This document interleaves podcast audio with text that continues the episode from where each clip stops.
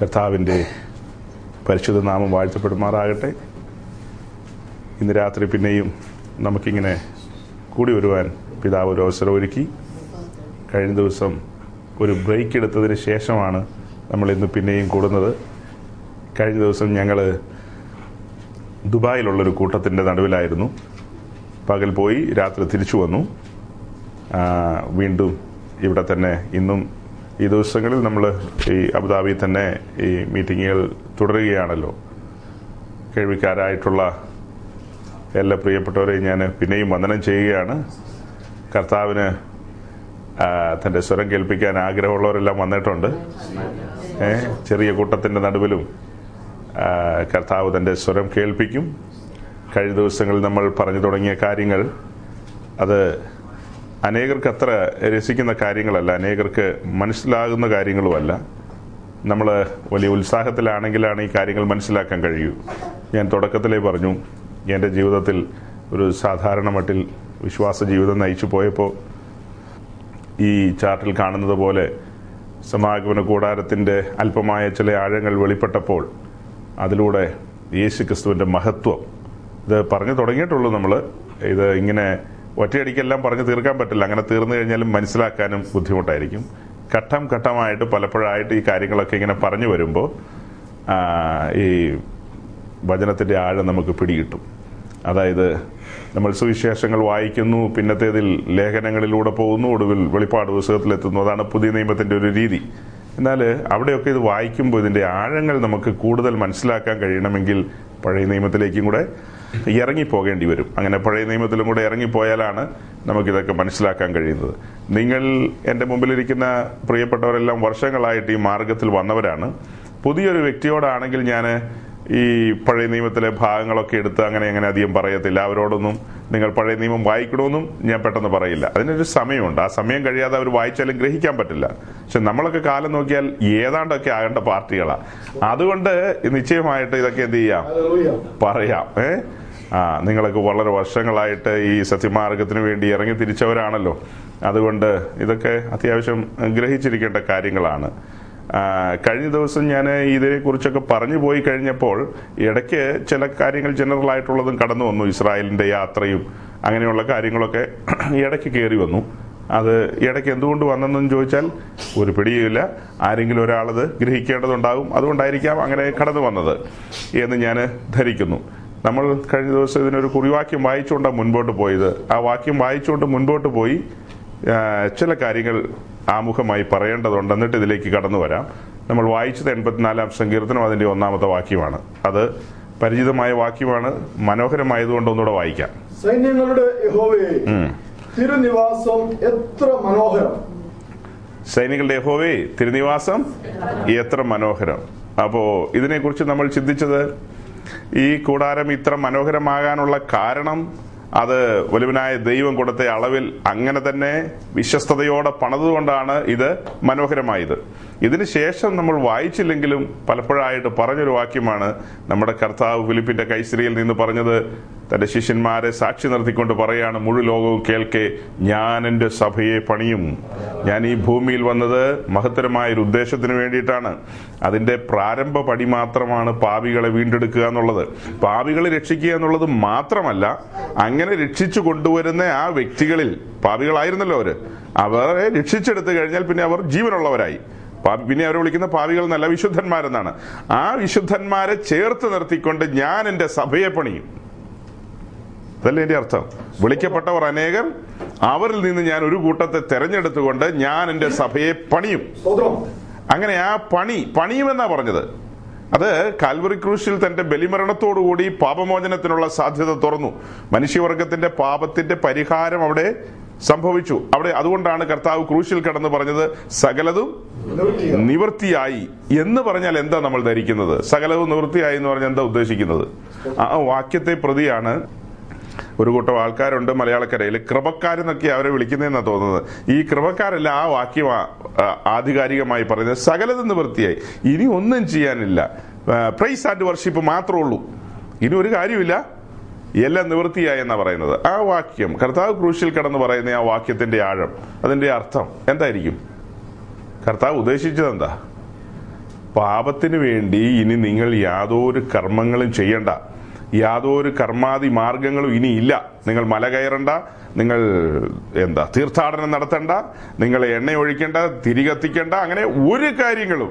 സുവിശേഷത്തിൽ പറഞ്ഞല്ലോ, അധ്വാനിക്കുന്നവരും ഭാരം ചുമക്കുന്നവരുമായുള്ളവരെ നിങ്ങൾ എന്റെ അടുക്കൽ എന്ന് പറഞ്ഞാൽ പാപത്തിന്റെ വിഷയത്തിൽ പാപഭാരം ചുമന്നുകൊണ്ട് നടക്കുന്ന ജനം അതിന്റെ പരിഹാരത്തിന് വേണ്ടി, പരിഹാര ക്രിയകൾക്ക് വേണ്ടി അനേക കഷ്ടങ്ങൾ സഹിച്ച് ഓരോരോ കാര്യങ്ങൾ അവർ ചെയ്തു കൂട്ടുകയാണ്. എന്നിട്ടും പരിഹാരങ്ങളില്ല. നിങ്ങൾ എന്റെ അടുക്കൽ വരുവിൻ, ഞാൻ നിങ്ങളെ ആശ്വസിപ്പിക്കാന്നാ പറഞ്ഞ്. ആ ആശ്വാസം പൂർണ്ണമാകുകയാണ് കാൽവറി ക്രൂശിൽ. അവിടെ കിടന്നുകൊണ്ട് പറയാണ്, ഇനി നിങ്ങൾ ഒന്നും ചെയ്യണ്ട, എല്ലാം നിവൃത്തിയായി എന്നല്ലേ പറഞ്ഞത്. എന്ന് പറഞ്ഞാൽ നമ്മുടെ ആത്മാവിന്റെ വീണ്ടെടുപ്പ് സാധിപ്പിച്ചു, പാപത്തിനുള്ള വില കൊടുത്തു കഴിഞ്ഞു, ഇനി നിങ്ങളായിട്ട് ഒന്നും ചെയ്യണ്ട, അതിനുള്ള എല്ലാ അവസാന പ്രൈസും ഫൈനൽ പ്രൈസും പാപത്തിന് കൊടുത്തു കഴിഞ്ഞു എന്നോർത്ത് എല്ലാം ഫിനിഷായി എന്നല്ല അർത്ഥം. പാപത്തിനുള്ള വില കൊടുത്തു കഴിഞ്ഞു. പാപി എന്ന ലേബലിൽ നിന്ന് നമ്മെ വിശുദ്ധന്മാരെന്ന ലേബലിലേക്ക് കൊണ്ടുവന്നു. അതായത് നമ്മൾ ഈ ലോകക്കാരായിരുന്നു, ലോകക്കാരായ നമ്മെ ദൈവഗ്രഹത്തിലേക്ക് കൊണ്ടുവന്നു. എന്നാൽ അത് കഴിഞ്ഞിട്ട് അനേക കാര്യങ്ങളുണ്ട്. അത് കഴിഞ്ഞിട്ട് കാര്യങ്ങൾ ഉണ്ടെന്നുള്ളതിന്റെ തെളിവാണ് ഈ ലേഖനങ്ങൾ മുഴുവനും. അല്ലെങ്കിൽ 4 സുവിശേഷങ്ങൾ കൊണ്ട് നമ്മുടെ രക്ഷ പൂർത്തിയായേനെ. 4 സുവിശേഷം കൊണ്ട് തീരുവോ? 4 സുവിശേഷം കൊണ്ട്, ആ സുവിശേഷത്തിൽ എഴുതിയ ഈ വാക്യം കൊണ്ട് എല്ലാം നിവൃത്തിയായി എന്ന് പറഞ്ഞാൽ പിന്നെ എന്തിനാ ഈ ലേഖനങ്ങളൊക്കെ? പിന്നെ എന്തിനാ ഒരു വെളിപ്പാട് ദിവസവും? പിന്നെ എന്തിനാ ഈ പഴയ നിയമത്തിലെ 39 ദിവസവും അതിനോട് ചേർത്ത് വെച്ച് നമുക്ക് ബൈൻഡ് ചെയ്ത് തന്നിരിക്കുന്നത്? എന്തൊക്കെയോ കാര്യങ്ങളുണ്ടെന്നർത്ഥം. അപ്പൊ അങ്ങനെ വീണ്ടെടുത്ത ആളുകൾ, അവർക്കിനി അവരൊരു കട്ടപ്പാടും പാപത്തിന് വേണ്ടി എന്ത് ചെയ്യണ്ട, ഒന്നും ചെയ്യണ്ട, യാതൊന്നും ചെയ്യണ്ട. നിങ്ങൾ സ്വതന്ത്രരായിരിക്കുന്നു, ഞാൻ നിങ്ങളെ എന്ത് ചെയ്യും, സ്വതന്ത്രരാക്കും. ഞാൻ നിങ്ങൾക്ക് സ്വാതന്ത്ര്യം തന്നാൽ നിങ്ങൾ സാക്ഷാൽ സ്വതന്ത്രരാകും. ആ സ്വാതന്ത്ര്യത്തിലേക്ക് വന്നവരോടാ പറയുന്നത്. ഇന്നലെ വരെ അവർ പാപത്തിന്റെ അടിമനുഖത്തിലായിരുന്നു, ചങ്ങലകളാൽ ബന്ധിതരായിരുന്നു. ഇപ്പോൾ അവർക്ക് സ്വാതന്ത്ര്യം കിട്ടി. മുന്നമേ പറഞ്ഞ വാക്ക് അവരുടെ ചെവിയിൽ മുഴങ്ങുകയാണ്. എന്താ? ഞാൻ എന്റെ സഭയെ പണിയും. ആ സഭ എന്ന് പറയുന്നത് കല്ലും മണ്ണും അല്ല. കൂടെ കൂടെ പറയാം നമ്മൾ ആ വാക്ക്. ആ സഭ ഞാൻ വിഭാവന ചെയ്യുന്ന എന്റെ സഭ, ആ സഭ എന്ന മഹൽ സൗധം, അത് കല്ലും മണ്ണും കൊണ്ടോ അല്ലെങ്കിൽ അങ്ങനത്തെ ഒരു ഫിസിക്കൽ സ്ട്രക്ചർ അല്ല, അത് ആത്മീയമായ ഒരു സ്ട്രക്ചറാണ്. അത് ഞാൻ പണിയും, അങ്ങനെയല്ലേ പറഞ്ഞത്. എന്നിട്ട് നമ്മൾ കഴിഞ്ഞ ദിവസം ലാസ്റ്റ് അവസാനം വായിച്ച് പോയി അവസാനിപ്പിച്ചത് പുറപ്പാട് പുസ്തകത്തിലെ ഒരു വാക്യമാണ്. അതായത് പുറപ്പാട് പുസ്തകം 25-ാം അധ്യായത്തിൽ നമ്മൾ വായിച്ചു, ഈ കൂടാരത്തിന്റെ പണിക്ക് വേണ്ടിയ കാര്യങ്ങളൊക്കെ ഓരോരുത്തർ സ്വമേധയാ കൊണ്ടുവരണം, അങ്ങനെയല്ലേ വായിച്ചത്. പഞ്ഞിനൂല്, നീലനൂല്, ചുവപ്പ് നൂല്, ഇങ്ങനെയുള്ള കാര്യങ്ങളെല്ലാം, വെള്ളി, സ്വർണ്ണമൊക്കെ വായിക്കണ്ട, അതിങ്ങനെ അങ്ങ് പറഞ്ഞു വിടുകയാണ്. ഇതെല്ലാം നല്ല മനസ്സുള്ളവർ സ്വമേധയാ കൊണ്ടുവരുന്നവരിൽ നിന്ന് മോശയെ നീ അത് വാങ്ങണം, എന്നിട്ട് കൂടാരപ്പണിക്ക് വേണ്ടി ഉപയോഗിക്കണം. ഇത് ഈ വാക്യങ്ങളൊക്കെ ഇന്ന് എങ്ങനെയാ ഉപയോഗിക്കുന്നത്? തെറ്റിദ്ധാരണാജനകമായിട്ടാണ് ഉപയോഗിക്കുന്നത്. അതുപോലെ യെരുശലേം ദേവാലയത്തിന്റെ പണിക്ക് വേണ്ടി ജനം കല്ലും പിന്നെ ദേവദാരുവും സ്വർണവും വെള്ളിയും താമ്രവും അങ്ങനെ ഒത്തിരി കാര്യങ്ങൾ കൊണ്ടുവന്നു. ഈ കാര്യങ്ങളെല്ലാം വെച്ചിട്ട് ഇന്നത്തെ കാലത്തെ ആൾക്കാർ പറയും, ആലയം പണിക്ക് വേണ്ടി നിങ്ങൾ ഒരു ഇത് തൂക്കിയിട്ടിരിക്കുന്നവരോട് പറയാണ്, നിങ്ങൾ അത് ഊരിക്കൊണ്ടുവരൂ. അല്ലാത്തവരോട് പറയാണ്, നിങ്ങളുടെ പേഴ്സ് എടുക്കൂ, ഇതിലേക്ക് ഇടൂ എന്നൊക്കെ പറഞ്ഞു കഴിഞ്ഞാൽ ഇത് പൊരുത്തപ്പെടുവോ? അത് വഞ്ചനയാണതെല്ലാം. അതെല്ലാം എന്താണ്? വഞ്ചനയാണ്. അതുപോലെ ഈ മിഡിൽ ഈസ്റ്റ് കേൾക്കുന്ന ഒരു മുഴങ്ങുന്ന ഒരു സ്വരമാണ്, നിങ്ങൾക്ക് പോകാൻ കഴിഞ്ഞില്ലെങ്കിലും നിങ്ങൾ വടക്കേ ഇന്ത്യയിലേക്ക് നിങ്ങൾക്ക് പോകാൻ കഴിഞ്ഞില്ലെങ്കിലും നിങ്ങൾ രണ്ടുപേരെ അയക്കൂ. അതെങ്ങനെ നിങ്ങൾക്ക് വേറെ ആളുകളെ അയക്കുന്നേ? ബ്രദർ ആൻസൺ വടക്കേ ഇന്ത്യയിൽ പോകണമെന്ന് സ്വർഗത്തിലെ ദൈവം ആഗ്രഹിക്കുന്നുണ്ടെങ്കിൽ താങ്കൾ തന്നെ പോകണം. താങ്കൾ ഇത്തിഹാദ് അല്ല, എമിറേറ്റ്സ് അല്ല, പിന്നെ ഏതാ ബ്രിട്ടീഷ് എയർവേസിന്റെ ആളാണെങ്കിലും കൊള്ളാം, താങ്കൾ തന്നെ പോകേണ്ടി വരും. രണ്ടും കൂടെ നടക്കുവോ? നിങ്ങളുടെ പണമൊന്നും ദൈവത്തിന് വേണ്ട. ഈ പ്രപഞ്ച സൃഷ്ടാവായ ദൈവത്തിന് നിങ്ങളുടെ കയ്യിൽ നിന്ന് എന്ത് വാങ്ങാനാ? ഒന്നും വാങ്ങാൻ നിങ്ങൾക്ക് എങ്ങനെ നീട്ടാൻ കഴിയും? അതിന് ദൈവത്തിനൊന്നും ആരും ഒന്നും തരണ്ട. നമ്മൾ പോകേണ്ട സ്ഥാനത്ത് ആര് പോകണം? നമ്മൾ പോകണം. അതിന് തുല്യമായ കാര്യമാണ് ഇതിലും വരുന്നത്. ഇതിൽ വരുന്നത് നിങ്ങൾക്ക് മനസ്സിലാവുമോ? ഈ കാണുന്ന 48 പലക ക്രിസ്തുവിന്റെ മണവാട്ടിയെ കാണിക്കുകയാണ്. ഇത് പറഞ്ഞു, മിസ്രൈമിലെ കാട്ടിൽ നിന്ന തടികളാണ്, സുവിശേഷം എന്ന മഴുകൊണ്ട് വെട്ടിയെടുത്തുകൊണ്ട് ചെങ്കടൽ കടത്തി കൊണ്ടുവന്നതല്ലേ. അനേക പണികൾ പണതാണ് ഇതിനെ ഇവിടെ കൊണ്ടുവന്ന് നിർത്തിയിരിക്കുന്നത്. ഇത് മറിഞ്ഞു പോകാതെ 5 അന്താഴങ്ങൾ, ബാഴ്സ് എന്ന് പറയും, ബോട്ട്സ് ആൻഡ് ബാഴ്സ്. ഈ കാണുന്ന 1, 2, 3, 4, 5 അന്താഴങ്ങൾ എന്ന് പറഞ്ഞാൽ ഇങ്ങനെ അത് മറിഞ്ഞു പോകാതെ പിടിപ്പിച്ചിരിക്കുന്ന സംവിധാനം. ആ 5 അന്താഴങ്ങൾ കർത്താവിന്റെ ദാസന്മാരെ കാണിക്കുന്നു. ഇത് മറിഞ്ഞു പോകാതെ അവരെന്ത് ചെയ്തോണ്ടിരിക്കുക? തങ്ങിക്കൊണ്ടിരിക്കുകയാണ്. വിശുദ്ധന്മാർ അവർ വചനത്തിൽ ഉപദേശത്തിൽ ഉറച്ചു നിൽക്കണം. അവര് തങ്ങിക്കൊണ്ടിരിക്കുകയാണ്. അപ്പോ അങ്ങനെ അവർ നിൽക്കുന്ന നിൽപ്പ് കണ്ടോ? മുൻപോട്ട് കയറി വന്ന് നിൽക്കുകയാണ്. അത് പറഞ്ഞു വരണം നമുക്ക്. ഇതിനകത്തൊക്കെ വലിയ പണികൾ നടക്കുകയാണ്. ഈ പണികൾ ഇങ്ങനെ നടക്കുമ്പോൾ മനസ്സിലാക്കേണ്ടത് നാം ഓരോരുത്തരുമാണ് സമർപ്പിതരാകേണ്ടത്. നമ്മുടെ പണമോ നമ്മുടെ സ്വർണമോ വെള്ളിയോ ഒന്നും ഇവിടെ ആവശ്യമില്ല. നാം ഓരോരുത്തരുമാണ് പലകയാകേണ്ടത്. അല്ലെങ്കിൽ ഇതിലെ ഓരോ കാര്യങ്ങളും നാം ഓരോരുത്തരുമാണ്.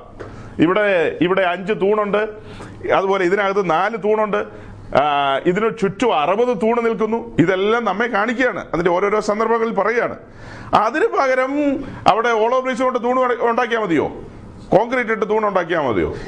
അതിന് പൈസ മതി. ഇതിങ്ങനെ നിൽക്കണമെങ്കിൽ, ഒരുത്തനെ ഇവിടെ കൊണ്ടുവന്ന് നിർത്തണമെങ്കിൽ ശുശ്രൂഷകന്മാർ അഭിഷേകത്തിൽ നിൽക്കണം. അഭിഷേകത്തിൽ നിന്ന് ഇതൊക്കെ പറയുകയും പഠിപ്പിക്കുകയും ശുശ്രൂഷിച്ച് അവിടെ കൊണ്ടുവരണം, അവനെ അങ്ങനെ കൊണ്ടുവരണം. അല്ലെങ്കിൽ കുറുക്കുവഴികളാണ് ഇന്ന് ചെയ്തുകൊണ്ടിരിക്കുന്നത്. അങ്ങനെ വരുന്ന ആളുകൾക്ക് നമുക്കിപ്പോൾ ഒരുമിച്ച് കൂടാനായിട്ട് ഇവിടെ ഡെസേർട്ടുണ്ട്. ഒരു പ്രത്യേക സാഹചര്യത്തിൽ നമുക്ക് ഇവിടെ ഇങ്ങനെ കൂടി വരാൻ പറ്റാതെ പോവാണ്. ആ ഡെസേർട്ടിൽ പോകേണ്ടി വന്നാൽ അവിടെ പോയിരുന്ന് ഇത് ചെയ്യണം, ദൈവത്തെ ആരാധിക്കണം, ദൈവത്തെ വിളിക്കണം, ദൈവവചനം ധ്യാനിക്കാം എന്നും അങ്ങനെ പോകണമെന്നൊന്നും അല്ല അർത്ഥം. നമ്മൾ കർത്താവിന്റെ നാമത്തിൽ എവിടെ കൂടിയാലും, കാട്ടിലാകട്ടെ, മേട്ടിലാകട്ടെ, കടലിലാകട്ടെ, മരുഭൂമിയിലാകട്ടെ, ഏത് സാഹചര്യത്തിലാണെങ്കിലും, പരിമിതമായ സാഹചര്യങ്ങളിലാണെങ്കിലും അവിടെയെല്ലാം വിശ്വസ്തരായി നാം കടന്നു വരുമെങ്കിൽ ദൈവം നമ്മുടെ നടുവിലുണ്ട്. പിന്നെ കൂടിവരവിനോടുള്ള ബന്ധത്തിലൊന്നും നമ്മളൊന്നും അങ്ങനെ ടെൻഷൻ അടിക്കണ്ടെന്ന് എന്റെ ചിന്ത. കാരണം ഈ സഭ ഞാൻ പണിയുന്നല്ലേ പറഞ്ഞിരിക്കുന്നത്. അങ്ങനെ പണിയപ്പെടുന്ന ആൾക്കാരെ ഒരുമിച്ച് കൂട്ടി ആരാധിക്കാനും അവരോട് സംസാരിക്കാനും പാകത്തിന് വലുവനായ ദൈവത്തിന് ഒന്നും കഴിയത്തില്ലേ? സാഹചര്യങ്ങളെ ആരൊരുക്കിക്കോളും? ദൈവം ഒരുക്കും. നമ്മൾ ടെൻഷൻ അടിക്കേണ്ട, വിശ്വാസത്താൽ മുന്നോട്ട് പോവുക. ഇത് ഞാൻ പറയുന്നത് സകലമാന മലയാളികളും കേൾക്കാൻ വേണ്ടിയാണ് മലയാളത്തിൽ പറയുന്നത്. നമ്മൾ എന്തിനാ ടെൻഷൻ അടിക്കുന്നത്? പരിമിതമായ സാഹചര്യങ്ങളെ ഉള്ളൂ എങ്കിൽ അവിടെ ഇരുന്നുകൊണ്ട് എന്ത് ചെയ്യുക? പരാതി പറയേണ്ട. ആരോടാ പരാതി പറയുന്നത്? ഞാൻ വന്നിട്ട് നിങ്ങളോട് എന്ത് പരാതി പറയാനാ? ഞങ്ങൾക്ക് അവിടെ ആരാധിക്കാൻ സ്ഥലമില്ലെന്ന് നിങ്ങളോട് പറയാൻ നിങ്ങളാണോ ഞാൻ എന്റെ സഭയെ പണിയുന്നു ഫിലിപ്പിന്റെ കൈസരയിൽ നിന്ന് പറഞ്ഞത്? ഒന്നുമല്ല. അത് പറഞ്ഞയാൾ അത് ചെയ്യും. നമ്മൾ അവനെ അവിശ്വസിക്കരുത്. നമ്മൾ നമ്മുടെ കർത്താവിനെ എന്ത് ചെയ്യണ്ട? അവിശ്വസിക്കേണ്ട കാര്യമില്ല. എല്ലാം വിശ്വസിച്ച് നോക്ക്. വിശ്വാസത്തിന്റെ ത്രില്ലിലേക്ക് വാ. വിശ്വാസ ജീവിതത്തിന്റെ ത്രില്ലിലേക്ക് കടന്നു വരുമ്പോൾ അതാത് സമയങ്ങളിൽ അവൻ സ്റ്റെപ്പുകൾ എടുക്കുന്നത് നമുക്ക് കാണാൻ കഴിയും. അങ്ങനെ അത് ആസ്വദിക്കുക. അങ്ങനെ വന്നു കഴിഞ്ഞാൽ പിന്നെ നമുക്ക് ഒരു മനുഷ്യന്റെ മുഖത്ത് നോക്കാൻ തോന്നുന്നില്ല. ആ ഒരു ത്രില്ലിലേക്ക്, അതിന്റെ ഒത്ത നടുവിലേക്ക് വന്നു കഴിഞ്ഞാൽ അങ്ങനെയൊക്കെ നടന്നുപോയ മനുഷ്യരുണ്ട് നമ്മുടെ മലയാളക്കരയിൽ. ധാരാളം പേർ വിശ്വാസ ജീവിതം നയിച്ചവരുണ്ട്. ദൈവമുഖത്തേക്ക് മാത്രം നോക്കി നടന്നു പോയി. അവരുടെ വിശ്വാസം നാം അനുകരിക്കണം. അവരെ അനുകരിക്കാനല്ല, അവരുടെ വിശ്വാസത്തെ എന്ത് ചെയ്യുക? അനുകരിക്കുക. അവർ ദൈവത്തിൽ ആശ്രയിച്ചതും അചഞ്ചലമായി മുൻപോട്ട് പോയതും ചരിത്രരേഖയല്ലേ. അങ്ങനെയെങ്കിൽ നമുക്ക് ഈ തലമുറയിൽ ദൈവത്തിൽ ആശ്രയിക്കാം, അങ്ങനെ മുന്നോട്ട് പോകാം. ഓക്കെ. ഇതിന്റെ കൂട്ടത്തിൽ ഇപ്പൊ പറഞ്ഞത് ഈ കൂടാരത്തിന്റെ പണിയോടുള്ള ബന്ധത്തിൽ ഇത് ഇത്ര മനോഹരമാകാനുള്ള കാരണം നമ്മൾ പറഞ്ഞു. ഇത് വലുവനായ ദൈവം കൊടുത്ത അളവിലാണ് ഇത് പണിതിരിക്കുന്നത്. അതിന് നമ്മൾ വായിച്ച വാക്യം പുറപ്പാട് 25:8-9 ആണ്. ഞാൻ നിങ്ങളുടെ നടുവിൽ വസിക്കേണ്ടതിന് നിങ്ങൾ എനിക്കൊരു വിശുദ്ധ മന്ദിരം പണിയണം. തിരുനിവാസവും അതിന്റെ ഉപകരണങ്ങളൊക്കെ ഞാൻ കാണിക്കുന്ന മാതൃക പ്രകാരം തന്നെ ഉണ്ടാക്കണം. അപ്പൊ ആ മാതൃക വിട്ടിട്ട് അല്പം പോലും ഇടത്തോട്ടോ വലത്തോട്ടോ മാറാൻ പാടില്ല എന്നുള്ളതാണ് മോശയോട് പറഞ്ഞത്. അപ്പൊ ഞാൻ കഴിഞ്ഞ ദിവസങ്ങളിൽ പറഞ്ഞ കാര്യങ്ങൾ ഒരു സൂചന പിന്നെയും മുന്നോട്ട് തരികയാണ്. ഇത് പിന്നെയും പോകുന്നവരെ ആ ആമുഖം പറഞ്ഞുകൊണ്ടിരുന്നു കഴിഞ്ഞാൽ നിങ്ങൾ നല്ല ഓർമ്മയിലേക്ക് വരും, നിങ്ങൾ തറവായി വരും. നമ്മൾ പറഞ്ഞു വന്ന കാര്യം, മോശയുടെ കൂടാരം താൽക്കാലികം. ഇതെങ്ങനെയാ? ഇത് ടെമ്പററിയാണ്. അത് കഴിഞ്ഞ് ശലോമോൻ വാഗ്ദത്ത ഭൂമിയിൽ സിയോനിൽ ഒരു ആലയം പണിതു. അത് യെരുശലേം ദേവാലയം എന്ന പേരിൽ അറിയപ്പെടും. ഒരു മൂലക്കല്ലിട്ടുകൊണ്ട്, ഒരു അടിസ്ഥാനക്കല്ലിട്ടുകൊണ്ട് അതിന് മുകളിലേക്ക് കല്ലുകൾ വെച്ചിട്ടാണ് അത് പണിതത്. അത് പെർമനന്റ് ആണ്. അത് ഒരർത്ഥത്തിൽ നമ്മൾ എങ്ങനെയാ പറയുന്നത്? പെർമനന്റ്. പഠനത്തോടുള്ള ബന്ധത്തിൽ ഗ്രഹിക്കാൻ വേണ്ടി നമ്മൾ ചിന്തിക്കും ടെമ്പററി, പിന്നത്തത്തിൽ പെർമനന്റ്. അത് കഴിഞ്ഞിട്ട് നമ്മൾ യേശുക്രിസ്തുവിനെ കണ്ടു. യേശുക്രിസ്തുവിനെ കണ്ടെന്ന് പറഞ്ഞ സൂചനയെ പറഞ്ഞത് അതാണ് ആഴത്തിൽ ഇറങ്ങേണ്ടത്. അത് ആഴത്തിൽ പരിശോധിക്കുമ്പോൾ യേശുക്രിസ്തു ഈ ഭൂമിയിൽ അവന്റെ ജീവിതം ഈ കൂടാരം പോലെ വരച്ചു വെച്ചിരിക്കുകയാണ്. ഈ കൂടാരത്തിന്റെ വർണ്ണനകളിലേക്ക് കടക്കുമ്പോൾ നമ്മൾ ആഴത്തിൽ കാണുന്നത് യേശുക്രിസ്തുവിനെയാണ്. യേശുക്രിസ്തുവിന്റെ ലൈഫ് അത് അങ്ങനെ തന്നെ കോപ്പി ചെയ്യായിരുന്നു അപ്പോസ്തലന്മാർ. യേശുക്രിസ്തുവിന്റെ ലൈഫ് എങ്ങനെയോ അങ്ങനെ തന്നെ അപ്പോസ്തലന്മാർ ആ ലൈഫ് കോപ്പി ചെയ്തു. അപ്പൊ മോശ പണിത ഈ കൂടാരം പർവ്വതത്തിലെ മാതൃക പ്രകാരമാണ് അല്ലേ? പർവ്വതത്തിൽ കാണിച്ച മാതൃക പ്രകാരമല്ലേ? അങ്ങനെയെങ്കിൽ യേശുക്രിസ്തു എന്ന കൂടാരത്തെ കണ്ടുകൊണ്ട് അപ്പോസ്തലന്മാർ മാളിക മുറിയിൽ ആരംഭിച്ച കൂടാരപ്പണി, ആ കൂടാരപ്പണിയാണ് നമ്മെ സംബന്ധിച്ച് മാതൃകയായിട്ട് എടുക്കേണ്ടത്. ഈ കൂടാരത്തിന്റെ കാര്യങ്ങൾ പറയുന്ന കൂട്ടത്തിൽ തന്നെ അപ്പോസ്തലന്മാർ സഭയാം കൂടാരത്തിന്റെ പണി ആരംഭിച്ചു. മാളികമുറി മുതൽ ആ മാളികമുറി മുതലുള്ള അതിന്റെ പണിയും കാര്യങ്ങളും നാം പരിശോധിച്ചു കഴിഞ്ഞാൽ അവർ ചലിച്ചതും സഞ്ചരിച്ചതും പോയതും ഓരോരോ കാര്യങ്ങൾ എങ്ങനെയോ അങ്ങനെ തന്നെ ആയിരിക്കണം നമ്മുടെ എല്ലാ സ്റ്റെപ്പുകളും. നാമും അങ്ങനെ തന്നെ ഓരോ കാര്യങ്ങൾ ചെയ്തു കഴിഞ്ഞാൽ സഭ അതിന്റെ ശക്തിയിൽ പിന്നെയും വെളിപ്പെടും. ആദിമകാലത്ത് മാത്രമല്ല സഭയ്ക്ക് ശക്തിയുള്ളൂ, ഈ കാലത്തും എല്ലാ കാലത്തും സഭ പരിശുദ്ധാത്മ നിറവിലാ പോകുന്നതെങ്കിൽ സഭ ആ ശക്തി വെളിപ്പെടുത്തും. ഇന്ന് പരിശുദ്ധാത്മാവിനെ അനുസരിച്ച് വിശ്വാസ ജീവിതത്തിലല്ല പോകുന്നത്, ബുദ്ധിയിൽ സഞ്ചരിക്കുന്നു എന്നുള്ളതുകൊണ്ട് ദൈവം അങ്ങനെ അങ്ങ് വിട്ടിരിക്കുകയാണ്. എന്നാ അങ്ങനെ പോട്ടെ. അങ്ങനെ പോകുന്ന കൂട്ടത്തിൽ പാട്ടും പ്രാർത്ഥനയും അനിവാസ്യമൊക്കെ ഉണ്ട് കേട്ടോ. ഇങ്ങനെ പോകുന്നു ഓർത്ത് ഇതെല്ലാം അവസാനിപ്പിച്ചെന്ന് നല്ല അർത്ഥം. പാട്ടും പ്രസംഗവും അന്യഭാഷയും സകല പരിപാടികളും ഈ പോകുന്ന കൂട്ടത്തിലുണ്ട്. ഇങ്ങനെ ശരിയാവണ്ണം ആ വചനത്തിന്റെ റൂട്ടിൽ പോകാത്തതുകൊണ്ടാണ് അനേക തെറ്റായ ഉപദേശങ്ങൾ. ഒരു സെക്കൻഡ് നേരം മതി ഒരു തെറ്റായ ഉപദേശം നമ്മളെ പിടിക്കാൻ.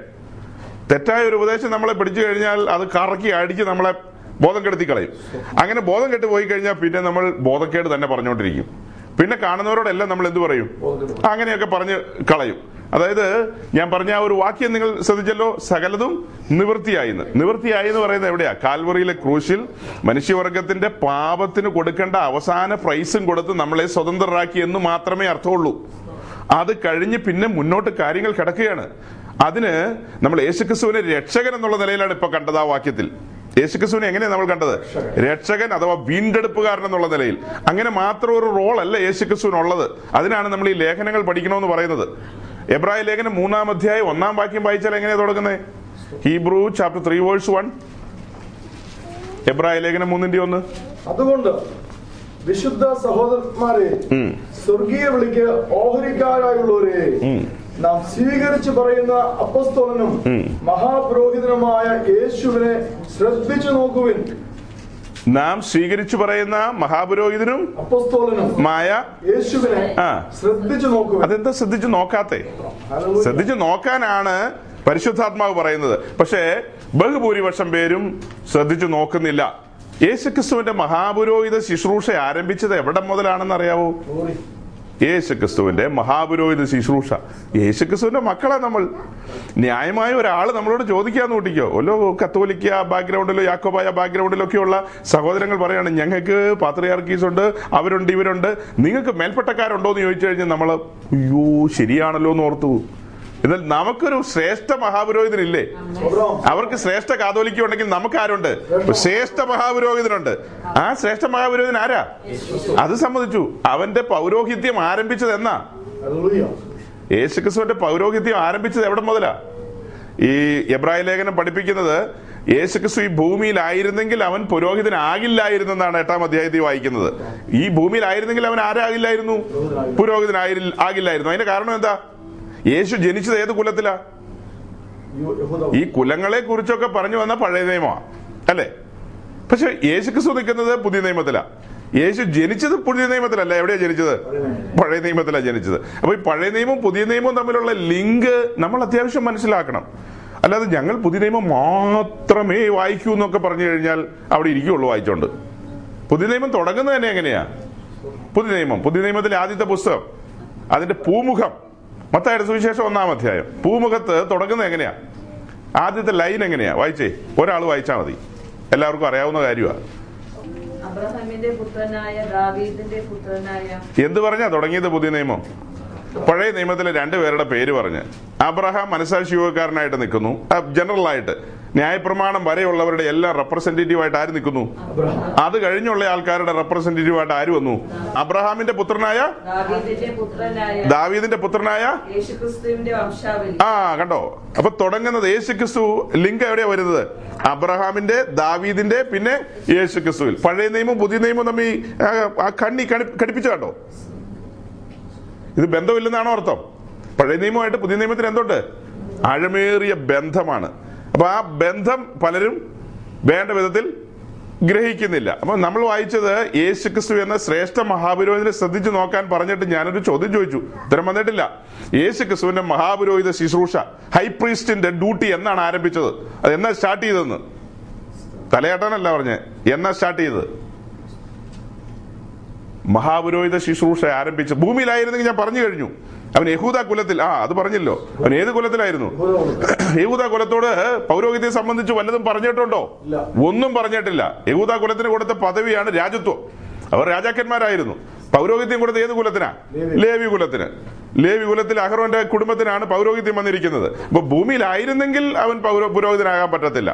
എന്നാൽ അവന്റെ ഉയർപ്പിന് ശേഷം അവിടെ നമ്മൾ വായിക്കുന്നത് മൽക്കീസദേക്കിന്റെ ക്രമപ്രകാരം അവൻ എന്നേക്കും ഒരു മഹാപുരോഹിതനായി തീർന്നെന്ന്. അപ്പൊ കർത്താവിന്റെ പുനരുദ്ധാനത്തിന് ശേഷം അവന്റെ പൗരോഹിത്യം ആരംഭിക്കുകയാണ്. ആ പൗരോഹിത്യ ശുശ്രൂഷ ആദ്യം നമ്മൾ കാണുന്നത് എമ്മൗസിലേക്ക് പോയ ശിഷ്യന്മാരെ യെരുശലേമിലേക്ക് മടക്കി കൊണ്ടുവന്നാണ് ആ പൗരോഹിത്യം കാണുന്നത്. എമ്മൗസിലേക്ക് പോയ ശിഷ്യന്മാരുടെ ഉള്ളിലെ ദൈവസ്നേഹത്തിന്റെ തീയൊക്കെ കെട്ടുപോയി. അങ്ങനെ കെട്ടുപോയ അവരുടെ അടുക്കിലേക്ക് മഹാപുരോഹിതൻ കടന്നു വന്ന് അവരുടെ ഉള്ളത്തെ കത്തിച്ചുകൊണ്ട്, അവരങ്ങനെയല്ലേ പറഞ്ഞത്, അവൻ നമ്മോട് തിരുവെഴുത്തുകളെ തെളിയിക്കുമ്പോൾ നമ്മുടെ ഉള്ളം കത്തിക്കൊണ്ടിരുന്നു. അവൻ നമ്മളോട് എബ്രായ ലേഖനം വായിച്ചെന്നാണ് പറഞ്ഞത്. പിന്നെ ഈ പഴയ നിയമത്തിലെ പുസ്തകങ്ങളെ ആധാരമാക്കി അതിൽ നിന്ന് ആധികാരികമായി യേശു ക്രിസ്തു തന്നെ കുറിച്ച് പറഞ്ഞ കാര്യങ്ങളെല്ലാം ഈ സമാഗമന കൂടാരൊക്കെ പറഞ്ഞു കാണില്ലേ?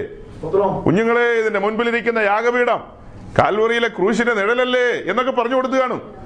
ഈ യാഗപീഠത്തിൽ നിങ്ങൾ ഇത്രയും വർഷങ്ങൾ നടത്തിക്കൊണ്ടിരുന്ന യാഗങ്ങളുടെ പരിസമാപ്തി ഞാൻ കാൽവറിയിൽ നടത്തിയ പരമയാഗത്താൽ, ഏകയാഗത്താൽ നിങ്ങൾക്ക് പാപമോചനം ലഭിച്ചിരിക്കുന്നു.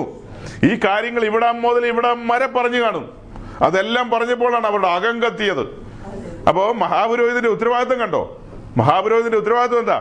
ഇതിലെ പല കാര്യങ്ങളും ഡ്യൂട്ടികൾ മഹാപുരോഹിതന്റെ ഉത്തരവാദിത്വത്തിലുണ്ട്. അതിലൊന്നാണ് വിളക്ക്. ഈ വിളക്ക് ദിവസേന തുടയ്ക്കുകയും അതിലെ ദീപം കത്തിക്കുകയും ഒക്കെ ചെയ്യുന്നത് മഹാപുരോഹിതന്റെ ഉത്തരവാദിത്വമാണ്. ഇതിൽ ഇടിച്ചെടുത്ത തെളിവുള്ള ഒലിവെണ്ണ ഒഴിക്കേണ്ടത് മഹാപുരോഹിതന്റെ ഉത്തരവാദിത്വമാണ്. എണ്ണ കുറഞ്ഞു പോയാൽ തിരി എന്ത് ചെയ്യും? കരിന്തിരിയാവും, കെട്ടുപോകും. അങ്ങനെ കെട്ടുപോയി കഴിഞ്ഞാൽ പ്രകാശമില്ലാതെ പോകും. എമൗസിലേക്ക് പോയ ശിഷ്യന്മാരുടെ ഉള്ളിൽ തിരി കെട്ടുപോയി. തിരി കെട്ടുപോയപ്പോൾ മഹാപുരോഹിതൻ അടുത്ത് വന്ന് എന്ത് ചെയ്യാണ്? അവര് ശാസിക്കുന്നില്ലേ? അവരെ ശാസിക്കുകയാണ്. ശാസിച്ചുകൊണ്ടൊക്കെയാണ് അവരോട് സംസാരിക്കുന്നത്. അപ്പോൾ വളരെ ആധികാരികമായി ഗൗരവത്തോടെയാണ് അവരോട് സംസാരിക്കുന്നത് മഹാപുരോഹിതൻ. യേശു ക്രിസ്തുവിന്റെ മഹാപുരോഹിത ശുശ്രൂഷ ആരംഭിച്ചത് പുനരുദ്ധാനത്തിന് ശേഷം. അപ്പൊ പുനരുദ്ധാനത്തിന് ശേഷം, അപ്പൊ മഹാപുരോഹിതൻ യേശുക്രിസ്തു എന്ന മഹാപുരോഹിതനെ അറിയണമെങ്കിൽ നമ്മൾ യേശുക്രിസ്തു എന്ന ശ്രേഷ്ഠ മഹാപുരോഹിതനെ ശ്രദ്ധിച്ചു നോക്കുന്ന ഒരു ലൈനേ ഉള്ളൂ പുതിയ നിയമത്തിൽ. അത് വെച്ചോട്ട് എത്ര ദിവസം ഇരിക്കും നമ്മൾ? അപ്പൊ മഹാപുരോഹിതന്റെ ഉത്തരവാദിത്തങ്ങൾ, മഹാപുരോഹിതൻ ആരാണ്, ഏതാണ്, അവൻ എന്തൊക്കെ ചെയ്ത് കൂട്ടിക്കൊണ്ടിരിക്കുന്നു എന്നുള്ളത് അറിയാൻ നേരെ പഴയ നിയമത്തിൽ പോകേണ്ടി വരും. പുറപ്പാട് പുസ്തകത്തില്, ലേവ്യ പുസ്തകത്തില്, സംഖ്യാ പുസ്തകത്തിലൊക്കെ കടന്നുപോയി മഹാപുരോഹിതന്റെ ഉത്തരവാദിത്തങ്ങൾ നാം മനസ്സിലാക്കേണ്ടതുണ്ട്. ആ ഉത്തരവാദിത്തങ്ങൾ മനസ്സിലാക്കിയെങ്കിൽ മാത്രമേ ആ കാര്യങ്ങൾ യേശുക്രിസ്തു എന്താ ചെയ്യാൻ പോകുന്നതെന്ന് മനസ്സിലാകുന്നത്. 1 പത്രോസ് 3:18 മതി.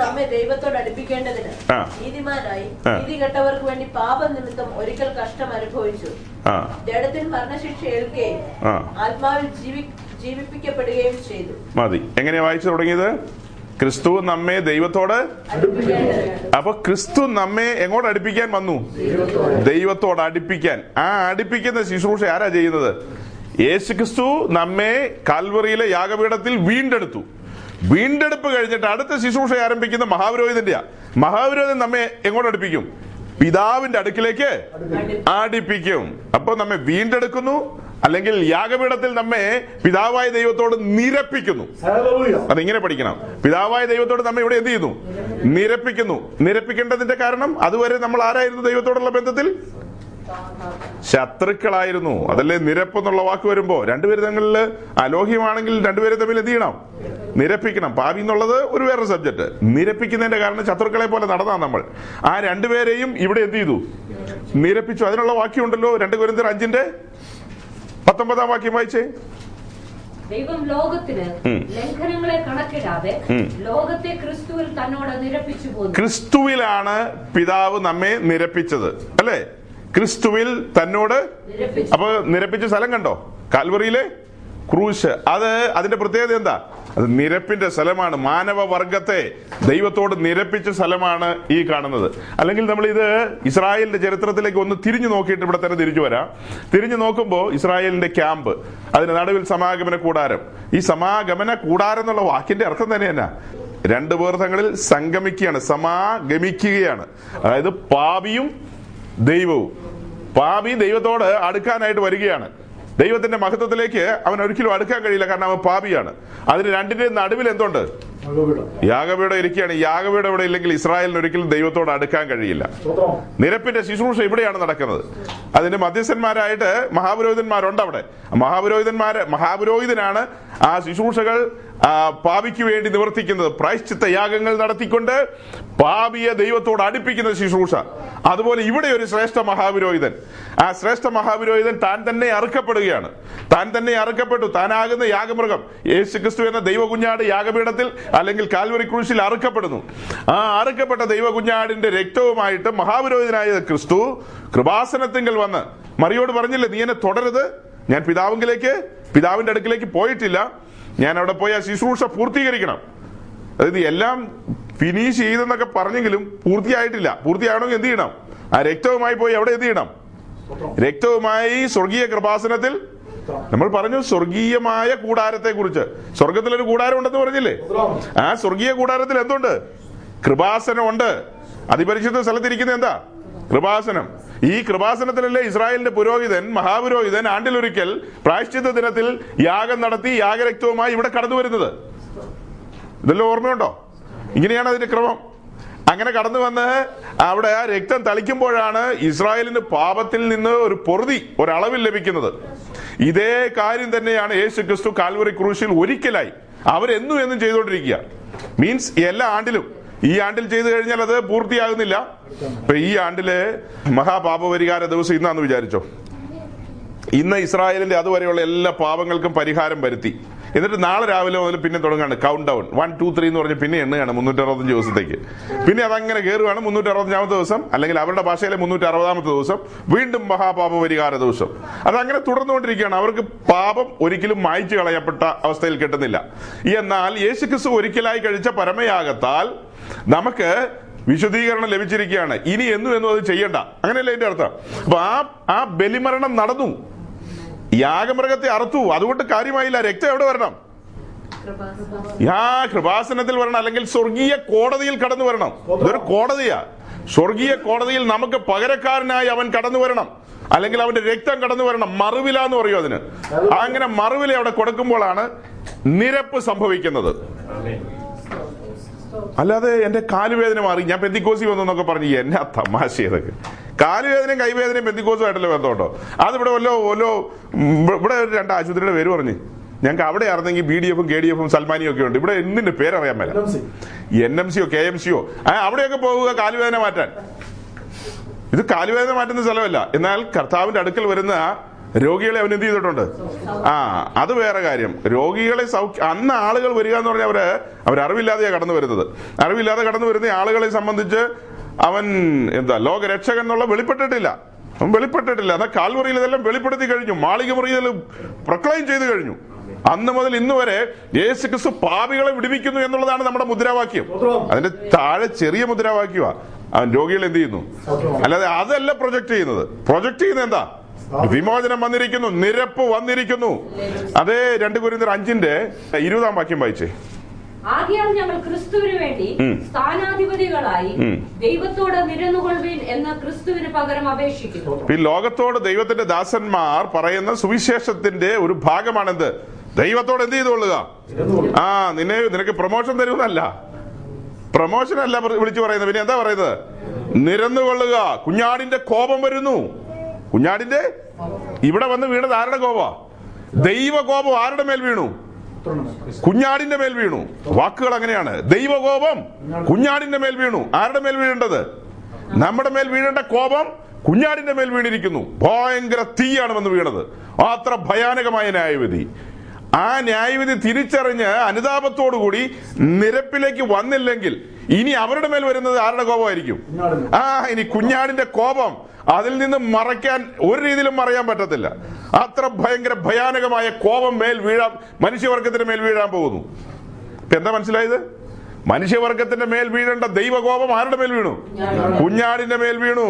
അതിനുള്ള വാക്യമാണ് അപ്പോസ്തല പ്രവൃത്തി 17:31 വാക്യം. താൻ നിയമിച്ച പുരുഷൻ മുഖാന്തരം ഈ ലോകത്തെ നീതിയോടെ ന്യായം വിധിക്കാൻ അവനൊരു ദിവസം നിശ്ചയിച്ചിരിക്കുന്നു. അങ്ങനെയല്ലേ എഴുതിയിരിക്കുന്നത്? വായിച്ചേ. താൻ നിയമിച്ച പുരുഷൻ മുഖാന്തരം ലോകത്തെ നീതിയിൽ ന്യായം വിധിപ്പാൻ അവൻ ഒരു ദിവസത്തെ നിശ്ചയിച്ചു. അപ്പൊ ഒരു ദിവസത്തെ നിശ്ചയിച്ചിട്ടുണ്ട്. ഇനി 1 തെസ്സലോനി 1-ാം അധ്യായത്തിന്റെ 9-ാം വാക്യം, ഞങ്ങൾക്ക് നിങ്ങളുടെ അടുക്കൽ എങ്ങനെയുള്ള പ്രവേശനം സാധിച്ചുവെന്നും ജീവനുള്ള സത്യദൈവത്തെ സേവിപ്പാനും അവൻ മരിച്ചവരുടെ ഇടയിൽ നിന്ന് ഉയർപ്പിച്ച തന്റെ പുത്രനും വരുവാനുള്ള കോപത്തിൽ നിന്ന് നമ്മെ വിടുവിക്കുന്നവനുമായ യേശു സ്വർഗത്തിൽ നിന്ന് വരുന്നത് കാത്തിരിപ്പാനും. മതി അവിടെ വായിക്കുന്നത്, അവൻ മരിച്ചവരുടെ ഇടയിൽ നിന്ന് ഉയർപ്പിച്ച തന്റെ പുത്രനും വരുവാനുള്ള കോപത്തിൽ നമ്മെ വിടുവിക്കുന്നവനുമായ, വരുവാനുള്ള കോപം ചിന്തിക്കാൻ പോലും പറ്റത്തില്ല. വെളിപ്പാട് ദിവസം 6-ാം അധ്യായം നമ്മളുമായിട്ട് ഒരു ബന്ധമുള്ള അധ്യായമല്ല. അതിന്റെ 16-ാം വാക്യം, സിംഹാസനത്തിൽ ഇരിക്കുന്നവന്റെ മുഖം കാണാതെ വണ്ണവും കുഞ്ഞാടിന്റെ കോപം തട്ടാതെ വണ്ണവും ഞങ്ങളെ മറപ്പിൻ. അടുത്തതും കൂടെ, അവരുടെ മഹാ കോപ ദിവസം വന്നു, ആർക്ക് നിൽപ്പാൻ കഴിയും എന്ന് പറഞ്ഞു. അവരുടെ എന്ന് പറഞ്ഞാൽ ഇസ്രായേലിന്റെ കാര്യമാണ് പറയുന്നത്. അവരുടെ എന്ന് പറഞ്ഞാൽ ഈ 7 വർഷം എതിർക്രിസ്തുവിന്റെ ഭരണകാലത്ത് 7 വർഷം എന്ന് പറയുന്നത് ആരോടുള്ള ബന്ധത്തിലാ? ഇസ്രായേലിനോടുള്ള ബന്ധത്തിലെ കാര്യങ്ങളാണ്. ഇസ്രായേലിനോടുള്ള ബന്ധത്തിൽ ദൈവം അവരെ പണിയാൻ എടുക്കുന്ന സമയമാണ് 7 വർഷം. ആ പണിയുടെ സമയത്ത് ഇവിടെ നിന്ന് കൈവിടപ്പെട്ടു പോയ സകല പൂവാന പുള്ളികളും എവിടെയുണ്ട്? ഈ സമയത്തുണ്ടല്ലോ, എതിർക്രിസ്തുവിന്റെ സമയത്ത് അവർക്കൊരു ചാൻസ് കിട്ടുമെന്നൊക്കെ ആൾക്കാർ പറയുന്നുണ്ട്. ഞാനോ ഇന്ന് രാത്രി നിങ്ങളോട് പറയുന്നു, ഒരു ചാൻസും ഇല്ല. കൈവിടപ്പെട്ടു പോയാൽ പോയത് തന്നെ. കാരണം അതിന് അങ്ങനെ ഒരു സാധ്യതയുടെ ആവശ്യമില്ലല്ലോ. കൈവിടപ്പെട്ടു പോയി കഴിഞ്ഞാൽ സഭ ഇവിടുന്ന് കൊണ്ടുപോകുന്നത് ആരാ? പരിശുദ്ധാത്മാവല്ലേ. ഈ 2000 വർഷമായിട്ട് സഭയെ പണതൊരുക്കി സകല സത്യത്തിലും വഴി നടത്തി കൊണ്ടു നടക്കുന്ന ആരാ? ആ പരിശുദ്ധാത്മാവ് സഭയുമായിട്ട് ഇവിടുന്ന് പോയി കഴിഞ്ഞാൽ കൈവിടപ്പെട്ടു പോയി എന്ന് പറയുന്നവർക്ക് പിന്നെ ആരാ അവർക്ക് പാപബോധവും മാനസാന്തരവും സകല സത്യമൊക്കെ പറഞ്ഞു കൊടുക്കുന്നത്? പരിശുദ്ധാത്മാവ് ഉള്ളപ്പോൾ അവർക്ക് അനുദമിച്ച് യഥാർത്ഥമായ ക്രിസ്തീയ ജീവിതം നയിക്കാൻ കഴിഞ്ഞില്ലെങ്കിൽ പരിശുദ്ധാത്മാവ് ഇവിടുന്ന് സഭയുമായി പോയി കഴിഞ്ഞിട്ട് അവരെന്ത് ചെയ്യുമെന്നാ ഈ പറയുന്നത്? നടക്കണ കാര്യമാണോ? അത് തന്നെയല്ല, നമുക്ക് ഗോൾഡൻ ചാൻസ് അല്ലേ കിട്ടിയിരിക്കുന്നത്. ഈ ഗോൾഡൻ ചാൻസ് കിട്ടിയവർ അത് വിനിയോഗിച്ചില്ലെങ്കിൽ പിന്നെ ദൈവത്തെ കുറ്റം പറയേണ്ട ആവശ്യമുണ്ടോ? നമുക്ക് കിട്ടിയ ഗോൾഡൻ ചാൻസ് എന്താ? നമ്മളോട് സുവിശേഷം അറിയിച്ചു, രക്ഷാനായകനെ പരിചയപ്പെടുത്തി. അത് മാത്രമല്ല, ആ രക്ഷാനായകനെ ഇപ്പൊ നമ്മൾ ശ്രേഷ്ഠ മഹാപുരോഹിതൻ എന്ന നിലയിലാണ് കാണുന്നത്. അവൻ മുഖാന്തരം നമ്മെ ദൈവത്തോട് നിരപ്പിച്ചു ഇവിടെ നിർത്തുകയല്ല, ഇവിടെ നിന്ന് നമ്മെ എങ്ങോട്ട് കൊണ്ടുപോവാ? നമുക്ക് വേണ്ടി പിതാവിന്റെ സന്നിധിയിൽ അവനിപ്പോൾ പക്ഷവാദം ചെയ്യുകയാണ്. ശ്രേഷ്ഠ മഹാപുരോഹിതൻ നമുക്ക് വേണ്ടി പിതാവിന്റെ സന്നിധിയിൽ പക്ഷവാദം ചെയ്തുകൊണ്ടിരിക്കുകയാണ്. നമ്മെ ഒരുക്കിയെടുക്കണം. ഈ ശുശ്രൂഷ ഇപ്പൊ നടന്നുകൊണ്ടിരിക്കുകയാണ്. ഇപ്പൊ വീണ്ടെടുപ്പ് എന്ന് പറയുന്ന, രക്ഷ എന്ന് പറയുന്ന ശുശ്രൂഷ കാൽവറിയിൽ അത് അവിടെ അങ്ങനെ അതിന്റെ ആദ്യ ഭാഗം കഴിഞ്ഞു. അത് കഴിഞ്ഞ് യേശു ക്രിസ്തു എന്ന ശ്രേഷ്ഠ മഹാപുരോഹിതൻ പിതാവിന്റെ സന്നിധിയിൽ നമ്മെ തന്റെ മണവാട്ടിയായി ഒരുക്കിയെടുക്കണം. അതിനുവേണ്ടി പക്ഷവാദം ചെയ്തുകൊണ്ടിരിക്കുകയാണ്. അതിനുവേണ്ടി ഒരു ബ്യൂട്ടീഷ്യൻ ഇവിടെ അയച്ചിട്ടുണ്ട്. ആ ബ്യൂട്ടീഷ്യൻ പണി നടത്തിക്കൊണ്ടിരിക്കുകയാണ്. അതാരാ? പരിശുദ്ധാത്മാവ്. അങ്ങനെ വിവിധ നിലകളിലാണ് നമ്മുടെ ജീവിതത്തിൽ. ഈ ഭാഗ്യപദവി പഴയ നിയമക്കാർക്ക് ആർക്കും കിട്ടിയില്ല. ഇത്ര വലിയ ഭാഗ്യപദവി അവർക്ക് ആർക്കും ലഭിച്ചില്ല. നമുക്ക് ലഭിച്ച ഈ ഉന്നതമായ പദവി. സൗരങ്ങളെ ഈ സത്യങ്ങൾ മനസ്സിലാക്കണം. ഇവിടെ വീണ്ടെടുപ്പേ നടന്നിട്ടുള്ളൂ. നമ്മുടെ ആത്മാവിന്റെ വീണ്ടെടുപ്പ്, ഇനി ദേഹത്തിന്റെയും ദേഹിയുടെയും വീണ്ടെടുപ്പ് നടക്കാനുണ്ട്. ഈ വീണ്ടെടുപ്പിൽ നമ്മുടെ പാപത്തിന്റെ എല്ലാ കാര്യവും കഴിഞ്ഞു. പക്ഷേ നമ്മുടെ ദേഹത്തിന്റെ വീണ്ടെടുപ്പ് കാഹളം ധനിക്കുമ്പോഴാണ് നടക്കുന്നത്. എന്നാൽ അതിന് നടുക്കൊരു കാര്യമുണ്ട്, ദേഹി അഥവാ സോൾ. ആ ദേഹി എന്ന് പറയുന്നതാണ് പഴയ മനുഷ്യൻ. ആ പഴയ മനുഷ്യൻ അല്ലെങ്കിൽ വ്യക്തി, പേഴ്സൺ, ആ വ്യക്തി ആദാമിൽ ജനിക്കപ്പെട്ട പഴയ മനുഷ്യൻ. അയാളിൽ എന്തുണ്ട്? ജഡമുണ്ട്, ജഡ സ്വഭാവങ്ങളുണ്ട്, വീണുപോയ സ്വഭാവം, ഫാളൻ നേച്ചറുണ്ട്. ഇതെല്ലാമായിട്ടാണ് നാം നടക്കുന്നത്. ജഡ സ്വഭാവമുള്ളവർക്ക് ദൈവത്തെ എന്ത് ചെയ്യാൻ പറ്റില്ല? പ്രസാദിപ്പിക്കാൻ പറ്റുമോ? ഒരിക്കലും പറ്റത്തില്ല. അപ്പോ ഇപ്പൊ പണികൾ നടക്കുന്നത് നമ്മളുടെ പഴയ മനുഷ്യനിൽ, നമ്മിലുള്ള പഴയ മനുഷ്യനിൽ അനേക പണികൾ നടന്നുകൊണ്ടിരിക്കുകയാണ്. നമ്മിൽ കാർണൽ നേച്ചേഴ്സ് ഉണ്ട്. നിങ്ങളിൽ ആരെങ്കിലും ഇങ്ങനെയുള്ള കാര്യങ്ങളുണ്ടോ? എന്നിലുണ്ട്. ഞാൻ പരമപരിശുദ്ധനല്ല. ഇനി അങ്ങനെ ആരെങ്കിലും ഉണ്ടെങ്കിൽ സ്വോത്രം, ഈശോമിശിഹായ്ക്ക് സ്തുതിയായിരിക്കട്ടെ. എന്നിൽ എന്തുണ്ട്? ഈ യോഹന്നാന്റെ ലേഖനത്തിൽ പറയുന്ന പോലെ നിങ്ങളിൽ പാപം ഇല്ലെന്ന് ഒരുവൻ പറയുകയാണ്, അവൻ അസത്യവാദിയാന്നല്ലേ പറയുന്നത്. അതായത് ഉദ്ദേശിക്കുന്നത് പാപം എന്നിൽ നിന്ന് പുറത്തുപോയി, എന്നിൽ പാപമൊന്നുമില്ല. ഞാൻ യേശുവിനെ കർത്താവും രക്ഷിതാവുമായി സ്വീകരിച്ച ആ സെക്കൻഡിൽ എന്റെ ഉള്ളിൽ നിന്ന് എന്നെ പിടിച്ചു വെച്ചിരുന്ന ആ ശക്തി, പാപം പുറത്തുപോയി. ആ സെയിം സീറ്റിലേക്ക് ആര് വന്നു? പരിശുദ്ധാത്മാവ് വന്നു. പരിശുദ്ധാത്മാവ് തന്നെയല്ല വന്നത്, കൂടെ വചനമാകുന്ന വിത്തും കൊണ്ടുവന്നു, പിതാവിന്റെ വിത്ത്, സീഡും കൊണ്ടുവന്നു. അങ്ങനെ എന്നിൽ പരിശുദ്ധാത്മാവ് വസിക്കാൻ ആരംഭിച്ചു.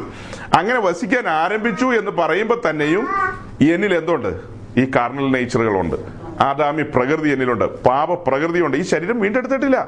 എന്റെ ദേഹിയിൽ ഇപ്പൊ പണികൾ നടന്നുകൊണ്ടിരിക്കുകയാണ്. ആ പണികൾ ഇനി പൂർത്തിയാകണം. പക്ഷെ അനേകരെ തെറ്റിക്കുന്ന ചില വാക്യങ്ങളുണ്ട് പുസ്തകത്തിൽ. അതിലൊരു വാക്യമാണ് കൊലോസ്യർ ലേഖനം 2:10. ഞാൻ 2-3 വാക്യങ്ങൾ നിങ്ങളുടെ മുമ്പിൽ കൊണ്ടുവരികയാണ്. നിങ്ങൾ അതിനെ ഏത് രീതിയിലാണ് കാണുന്നതെന്ന് എനിക്കൊന്നും അറിയണം. എല്ലാ വാഴ്ചയ്ക്കും അധികാരത്തിനും തലയായ അവനിൽ നിങ്ങൾ പരിപൂർണരായിരിക്കുന്നു. അപ്പൊ പിന്നെ ഇനി എന്നാ യോഗം പിരിച്ചുവിട്ടേക്കാം, ഡിസ്പോസ് ചെയ്യാം. ആശീർവാദം പറഞ്ഞാലോ? ഈ പരിപൂർണന്മാരോട് ഇനി പ്രസംഗിക്കേണ്ട ഒരു കാര്യമില്ല.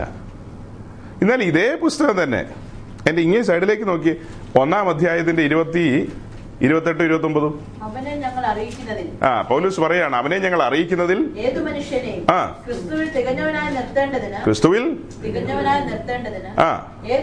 പ്രബോധിപ്പിക്കുകയും ഏത് മനുഷ്യനോടും സകല ജ്ഞാനത്തോടും കൂടെ ഉപദേശിക്കുകയും ചെയ്യുന്നു.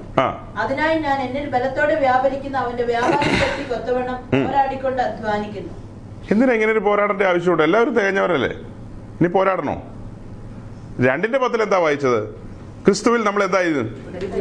പരിപൂർണരായിരിക്കുന്നു. പരിപൂർണരാണെങ്കിൽ പിന്നെ 1-ാം അധ്യായത്തിൽ എന്താ പറയുന്നത്? താൻ പോരാടിക്കൊണ്ട് അധ്വാനിക്കുന്നു. വലിയ പോരാട്ട വീര്യമാണ്. പോരാടുന്നത് നാട്ടുകാരോടല്ല, വാഴ്ചകളോടും അധികാരങ്ങളോടുമാണ് പോരാടുന്നത്. കാരണം അപ്പൊ ഇതിൽ നിന്ന് തന്നെ നമുക്ക് വലിയൊരു ഉത്തരം കിട്ടി. മിഡിൽ ഈസ്റ്റുകാർക്ക് ഒരു ഉത്തരം കിട്ടി. എന്താ ഉത്തരം കിട്ടിയത്?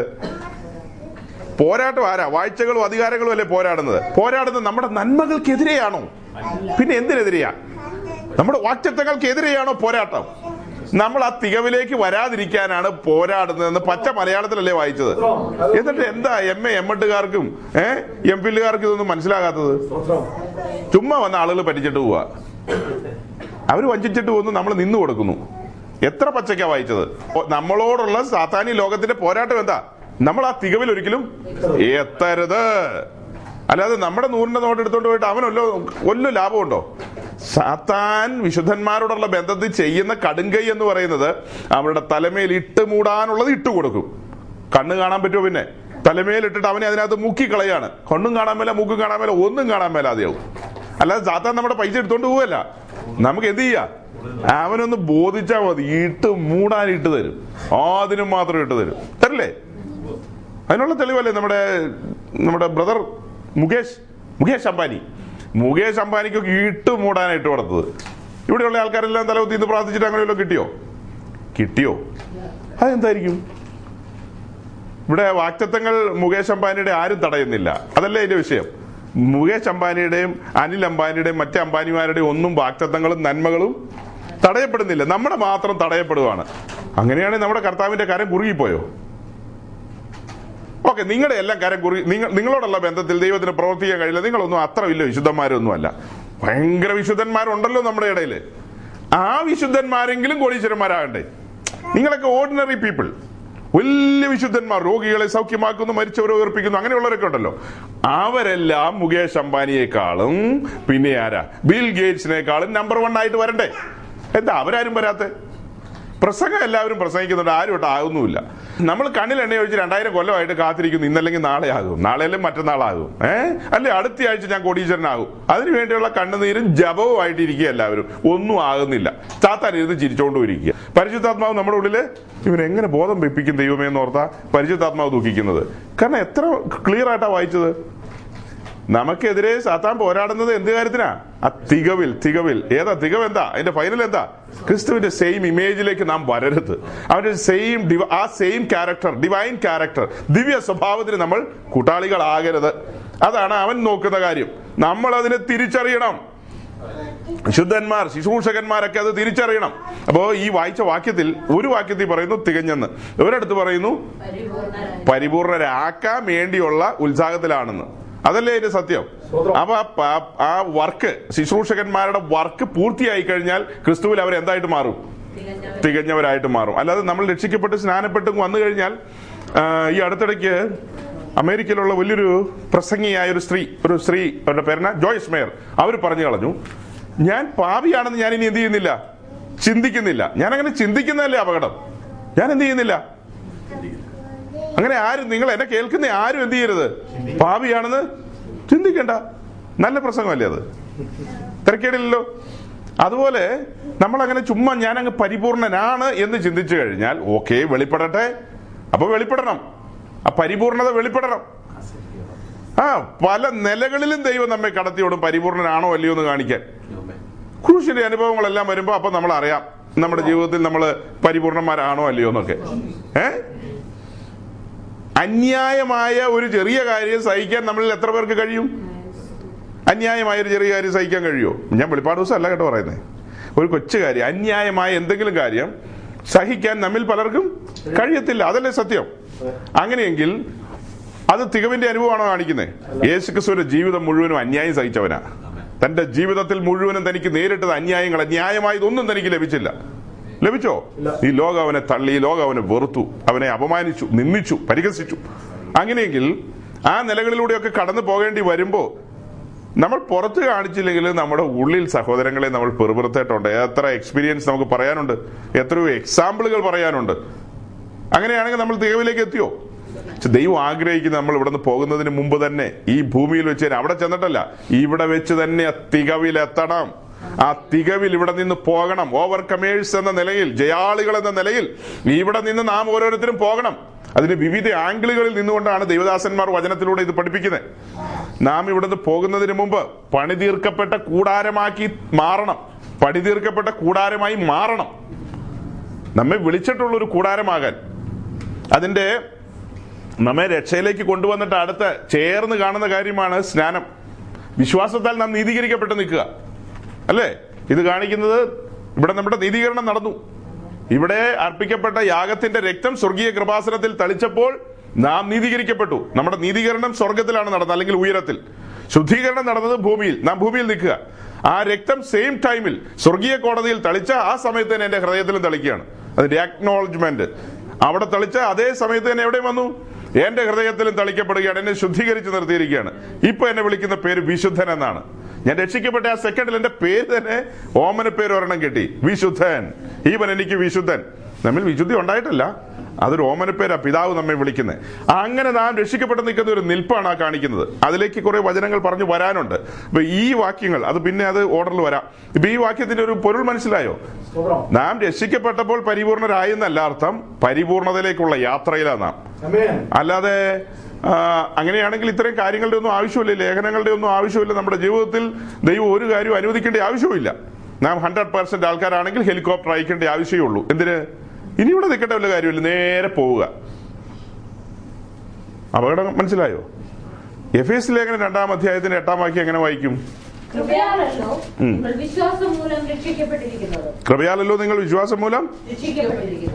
രക്ഷിക്കപ്പെട്ടിരിക്കുന്നു, കൃപയാൽ രക്ഷിക്കപ്പെട്ടിരിക്കുന്നു. അത് പ്രവൃത്തികളല്ല, പിന്നെ എന്താ? വിശ്വാസം. ദൈവത്തിന്റെ ദാനമാണ്, അത് വിശ്വാസത്താലാണ്. വിശ്വാസത്താൽ നാം രക്ഷിക്കപ്പെട്ടിരിക്കുന്നു. ഇനിയിപ്പോ വേറെ കാര്യമൊന്നുമില്ലല്ലോ.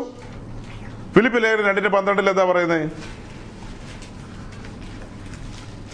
അതുകൊണ്ട് പ്രിയമുള്ളവരെ, നിങ്ങൾ എല്ലായ്പ്പോഴും അനുസരിച്ചതുപോലെ ഞാൻ അരികത്തിരിക്കുമ്പോൾ മാത്രമല്ല, ഇന്ന് ദൂരത്തിരിക്കുമ്പോൾ ഏറ്റവും അധികമായി ഭയത്തോടും ദുരയിലോടും കൂടെ നിങ്ങളുടെ രക്ഷയ്ക്കായി പ്രവർത്തിപ്പിൻ. ഈ ലേഖനം ആർക്കെഴുതിയതാ? വിളിക്കപ്പെട്ട വിശുദ്ധന്മാർക്ക്, ഫിലിപ്പിയിലെ വിളിക്കപ്പെട്ട വിശുദ്ധന്മാർക്ക് എഴുതിയതാണ്. അവരോടാ പറയുന്നത്. അവർ രക്ഷിക്കപ്പെട്ട് സ്നാനപ്പെട്ട അഭിഷേകത്തിൽ തികഞ്ഞു നിൽക്കുന്ന പാർട്ടികളാണ്. അവരോട് പറയാണ് നിങ്ങൾ നിങ്ങളുടെ രക്ഷയ്ക്കായിട്ട് പ്രവർത്തിപ്പിൻ. അപ്പോൾ കോൺട്രഡീഷൻ വന്നില്ലേ, വൈരുദ്ധ്യം വന്നില്ലേ? നമ്മൾ എഫേസ്യ ലേഖനത്തിൽ വായിച്ചു, കൃപയാൽ നാം വിശ്വാസം മൂലം എന്ത് ചെയ്തിരിക്കുന്നു? രക്ഷിക്കപ്പെട്ടിരിക്കുന്നു. രക്ഷിക്കപ്പെട്ടിരിക്കുന്ന ആളോട് പറയുന്നത് നിങ്ങൾ രക്ഷയ്ക്കായിട്ട് എന്ത് ചെയ്യണം? പ്രവർത്തിക്കണം. അപ്പോ രക്ഷ പ്രവർത്തിയാലല്ല, വൈരുദ്ധ്യം വന്നു കഴിഞ്ഞു. രക്ഷ എന്താലല്ല, പ്രവർത്തിയാലല്ല. പിന്നെ എങ്ങനെ അത് സാധിപ്പിക്കും? സഹോദരന്മാരെ, സഹോദരിമാരെ, എന്തായിരിക്കും ഉദ്ദേശിക്കുന്നത്? ആളുകൾ ചോദിക്കും, നമ്മളോട് ചോദിക്കില്ലേ? ആരും ചോദിക്കാത്തതിന്റെ കാരണം എന്നാ? നമ്മൾ ഈ ടോപ്പിക്കൊന്നും, അതായത് വേദോത്സവ സംബന്ധമായ ഒന്നും പറയാറില്ല. മറ്റേ നിങ്ങളുടേത് ഹുവായി ആണോ ഹുണ്ടായി ആണോ ഇതൊക്കെ പറയുന്നതുകൊണ്ട് പിന്നെ ബാക്കി പറയാൻ സമയം കിട്ടാറില്ലല്ലോ. അത് പറഞ്ഞു കഴിയുമ്പോൾ ആകെ 10 മിനിറ്റ് സമയമുള്ളൂ. അതിനിടയ്ക്ക് ഇതെല്ലാം പറഞ്ഞു കഴിഞ്ഞപ്പോൾ ശരി എന്നാ ടാറ്റാ ബൈ ബൈ അവർ പോയി. പിന്നെ ഇത് പറയാൻ സമയം കിട്ടുമോ? ഇപ്പം നമ്മളിങ്ങനെ ആത്മനിറവിലാണ് നിൽക്കുന്നെങ്കിൽ നമ്മൾക്ക് നമ്മുടെ മുമ്പിൽ സാംസങ്ങും വരുന്നില്ല, പിന്നെ നോക്കിയ ഒന്നും വരുന്നില്ല. വരുന്നുണ്ടോ? നമുക്ക് അതിനൊന്നും ഒരു സമയമില്ല. ഇപ്പം എന്തായാലും ഇത് കോംപ്ലിക്കേഷനാ. ഉത്തരം പറയാതെ നോക്കുവോ? എന്ത് പറയും? രക്ഷയ്ക്കായി രക്ഷദാനമാ കുഞ്ഞാടിൻ്റെ. ഇത് വിശ്വാസത്താൽ നേടിയെടുത്തതാ. പിന്നെ അങ്ങനെ വന്ന ആൾക്കാരോട് പറയാണ് ഇനിയും പ്രവർത്തിക്കാൻ. പ്രവൃത്തിയിലല്ല നമ്മൾ രക്ഷിക്കപ്പെട്ടത്, ആണോ? തികച്ച സൗജന്യം, വിശ്വാസത്താൽ. അങ്ങനെ വന്ന നമ്മളോട് പറയാണ് പ്രവർത്തിപ്പീൻ എന്ന് പറഞ്ഞാൽ എങ്ങനെയാ? അത് ഇത് പറഞ്ഞ് മുന്നോട്ട് വന്നതിന് ശേഷമൊക്കെ പറയേണ്ടതാ. പക്ഷെ ഒരു ചെറിയ കാര്യം പറയാൻ ഒരു സാഹചര്യം കഴിഞ്ഞ ദിവസം ഉണ്ടായതുകൊണ്ടാണ് ഞാൻ ഈ വാക്യങ്ങൾ എടുത്തത്. ഈ വാക്യത്തിന് നേരെ വേറൊരു വാക്യം കൊണ്ടാണ് ഇതിന്റെ ഉത്തരം കണ്ടെത്തുന്നത്. ഗലേഷ്യൻസ് 2:20, ഗലാത്യലേഖനം 2:20 വെച്ചിട്ടാണ് എന്താ പ്രവൃത്തി എന്നുള്ളതിന്റെ മറുപടി കൊടുക്കുന്നത്. അത് എക്സ്പ്ലെയിൻ ചെയ്യാനുണ്ട്, പിന്നാലെ ചെയ്യാം. ഇപ്പൊ ഞാൻ ജസ്റ്റ് ഒരു സൂചന തരികയാണ്. ഞാൻ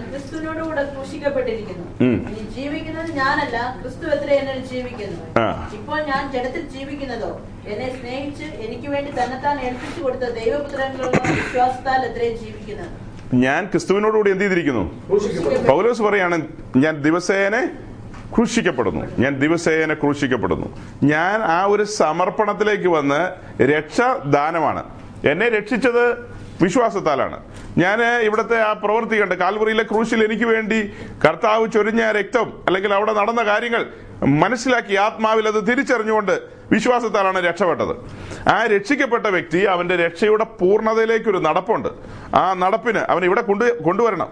ഇവിടെ കൊണ്ടുവരണമെങ്കിൽ അവൻ എന്ത് ചെയ്യണം?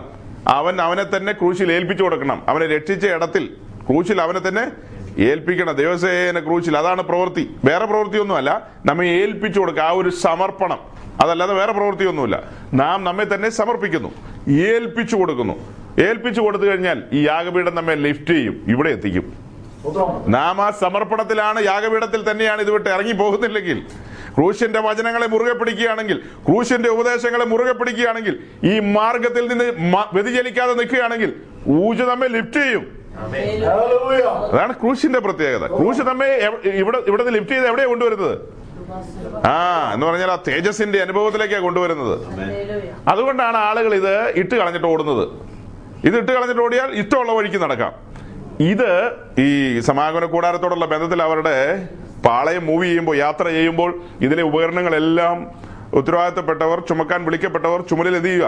ചുമന്നുകൊണ്ട് പോവുകയാണ്. അങ്ങനെ യാത്ര പോകുമ്പോൾ ഈ യാഗവീട് അവര് ചുമലിൽ ചുമന്നുകൊണ്ടാണ് പോകുന്നത്.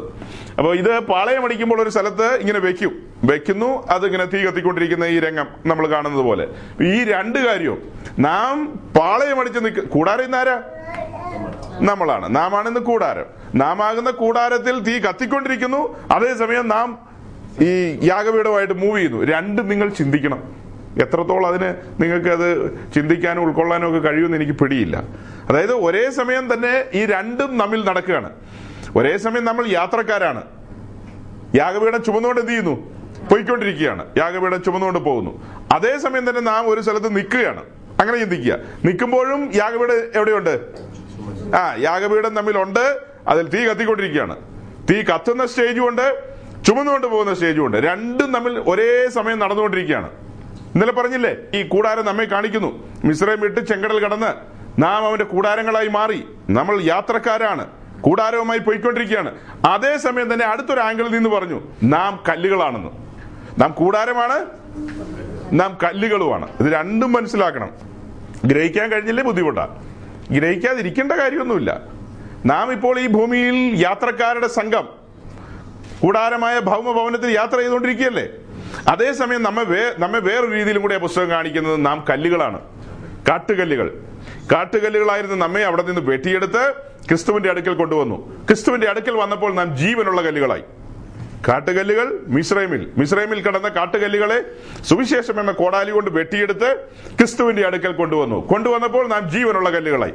ആ ജീവനുള്ള കല്ലുകളെ ചെങ്കടൽ കടത്തി മരുഭൂമിയിലൂടെ മുൻപോട്ട് കൊണ്ടുപോവുകയാണ്.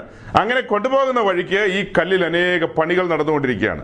ആ കല്ലുകളെ ഇനി മനോഹരമായ കല്ലുകളാക്കണം.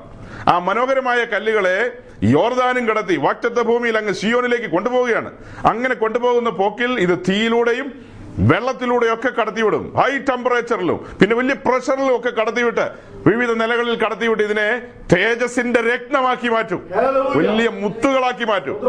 പ്രോസസ്സുകളിലൂടെയാണ് വരുന്നത്, അല്ലാതെ ചുമ്മാ ഇങ്ങനെ തലപൊടിക്കൊണ്ട് വരുന്നതല്ല.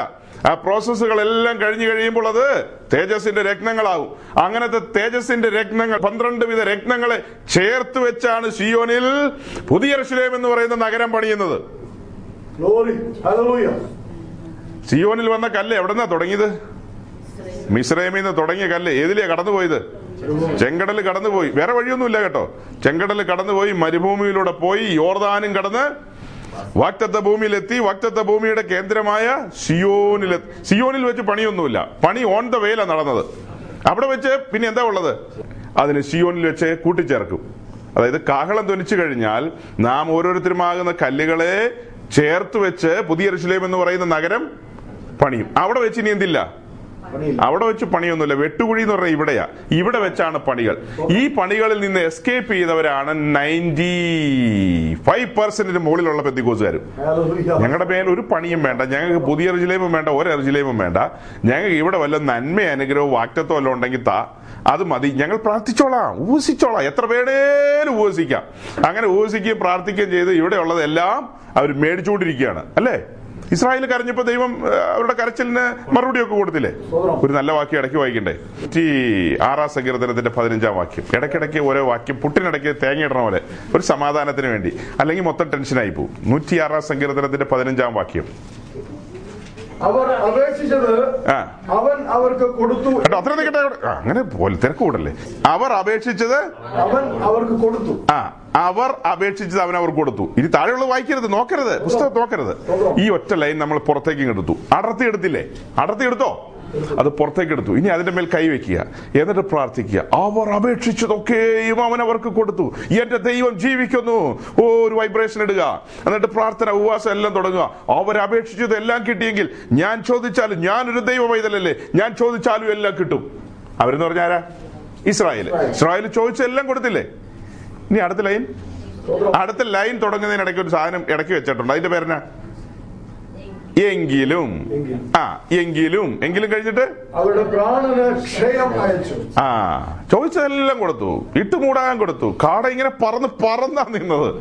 ഇറച്ചി വേണം എന്നാ പറഞ്ഞത്. അവരെല്ലാം ഇറച്ചി തിന്നുന്നു, ഇവരിറച്ചി തിന്നുന്നു, എനിക്കും വേണമെന്ന് പറഞ്ഞു. ഓക്കെ, ഇരിക്കട്ടെ, നിനക്കും ഇറച്ചി. ഇസ്രായേലിന് ഇറച്ചി കൊടുത്തു, അല്ലേ? മന്ന എന്ന് പറഞ്ഞു കഴിഞ്ഞാൽ ഡെയിലി അതിനൊരു കണക്കുണ്ട്, ഒരിടം കഴി എല്ലാവർക്കും ഉള്ളൂ. പക്ഷെ കാടയ്ക്ക് കണക്കൊല്ലം ഉണ്ടായോ? ഇട്ടുമൂടാൻ ഇങ്ങനെ പറന്ന് നിൽക്കുകയാണ് അവർ. പിന്നെ അതെല്ലാം ചിക്കി, പാളയത്തിൽ മുഴുവൻ ചിക്കി എന്ന് പറഞ്ഞു. അവിടെ ഒന്നും ചിക്കിയിട്ട് തീരാത്തോണ്ട് സ്വിസ് ബാങ്കുകളിൽ വരെ കൊണ്ടുപോയി ചിക്കിക്കളഞ്ഞു. അങ്ങനെ എല്ലാം ഇട്ട് മൂടാൻ ഭാഗത്തിന് കൊടുത്തു. ഇതെല്ലാം കഴിഞ്ഞിട്ട് ഒടുവില്ല അവരുടെ പ്രാണൻ എന്ത് കൊടുത്തു എന്ന് പറഞ്ഞാൽ അതിന്റെ കൂട്ടത്തിൽ പുറകെ വന്ന സാധനത്തിന്റെ പേരാണ് ദൈവ കോപം. അപ്പൊ ഈ ചോദിച്ചു വാങ്ങുന്ന ആളുകളെല്ലാം ഇന്ന് രാത്രി കേട്ടോ, പുറകിൽ, നിന്റെ പുറകിൽ എന്ത് വരുന്നുണ്ട്? അവർ അപേക്ഷിച്ചതൊക്കെയും അവൻ അവർക്ക് കൊടുത്തു. എങ്കിലും, അങ്ങനെയല്ലേ വായിച്ചത്? ആ എങ്കിലും ഇനി അത് ഫില്ല് ചെയ്യാൻ പോകുന്നത് 1 കൊരിന്ത്യർ 10:5. അപ്പൊ നമ്മൾ വായിച്ചു നിർത്തിയത് ഇങ്ങനെയാണ്: അവർ അപേക്ഷിച്ചതൊക്കെയും അവൻ അവർക്ക് കൊടുത്തു. എങ്കിലും കണ്ടോ, എങ്കിലും ഇപ്പൊ എവിടെയാ വന്നത്? എങ്കിലും വന്ന് ബാക്കി എങ്കിലും വന്ന് മുട്ടിയത് എവിടെയാന്ന് കണ്ടോ? എവിടെയാ? 1 കൊരിന്ത്യർ 10:5 ബാക്കി എങ്കിലും വന്നത്. എങ്കിലും ഈ ഇറച്ചിയും കാടയും ചോദിച്ചു പ്രാർത്ഥിച്ചവരിൽ മിക്കപേരിലും ദൈവം പ്രസാദിച്ചില്ല. ആ, അവരെ മരുഭൂമിയിൽ തള്ളിയിട്ട് കളഞ്ഞു എന്ന് നിങ്ങൾ അറിയാതിരിക്കരുത് എന്ന് ഞാൻ ആഗ്രഹിക്കുന്നു. ഞാൻ അതുകൊണ്ടാ ചില കാര്യങ്ങളൊക്കെ പറഞ്ഞു, നിങ്ങൾ ഇതൊന്നും അറിയാതിരിക്കരുത്. അപ്പൊ നിങ്ങൾ അതിന് പല ആൾക്കാരും അതെന്താ അങ്ങനെ പറയുന്നത്, പ്രോത്സാഹനമല്ലല്ലോ, ഇങ്ങനെ മുന്നറിയിപ്പുകളും ഇങ്ങനെ പേടിപ്പിക്കലോ ഒന്നും, ഇതാണോ പ്രസംഗം എന്നൊക്കെ ചിന്തിച്ചാൽ പലരും അങ്ങനെ കംപ്ലൈന്റ് പറയും. അങ്ങനെ കംപ്ലൈന്റ് പറഞ്ഞിട്ട് കാര്യമില്ല. ഞാൻ വളരെ സ്പഷ്ടമായിട്ടാണ് വായിപ്പിച്ചത്. നിങ്ങളിത് അറിയാതിരിക്കരുതെന്നാ പൗലോസ് പറയുന്നത്. കൊരിന്ത്യരെ, നിങ്ങൾ ഇത് അറിയണം, ഈ പഴയ ചരിത്രം നിങ്ങൾ അറിയണം. ഇസ്രായേൽ എന്ന് പറയുന്ന ഒരു ജനവർഗം ദൈവത്തിന്റെ കണ്ണിലുണ്ടികളായിരുന്നു. ആ ജനവർഗത്തോട് ദൈവം ഡീൽ ചെയ്ത് നീ മനസ്സിലാക്കണം, മനസ്സിലാക്കണ്ടേ? നിങ്ങളിത് അറിയാതിരിക്കരുതെന്നല്ലേ പറഞ്ഞത്. അപ്പൊ ദൈവത്തോട് ഇടപെടാൻ വരുമ്പോ ഇതിനാ ഇതൊക്കെ പഠിപ്പിക്കുന്നത്.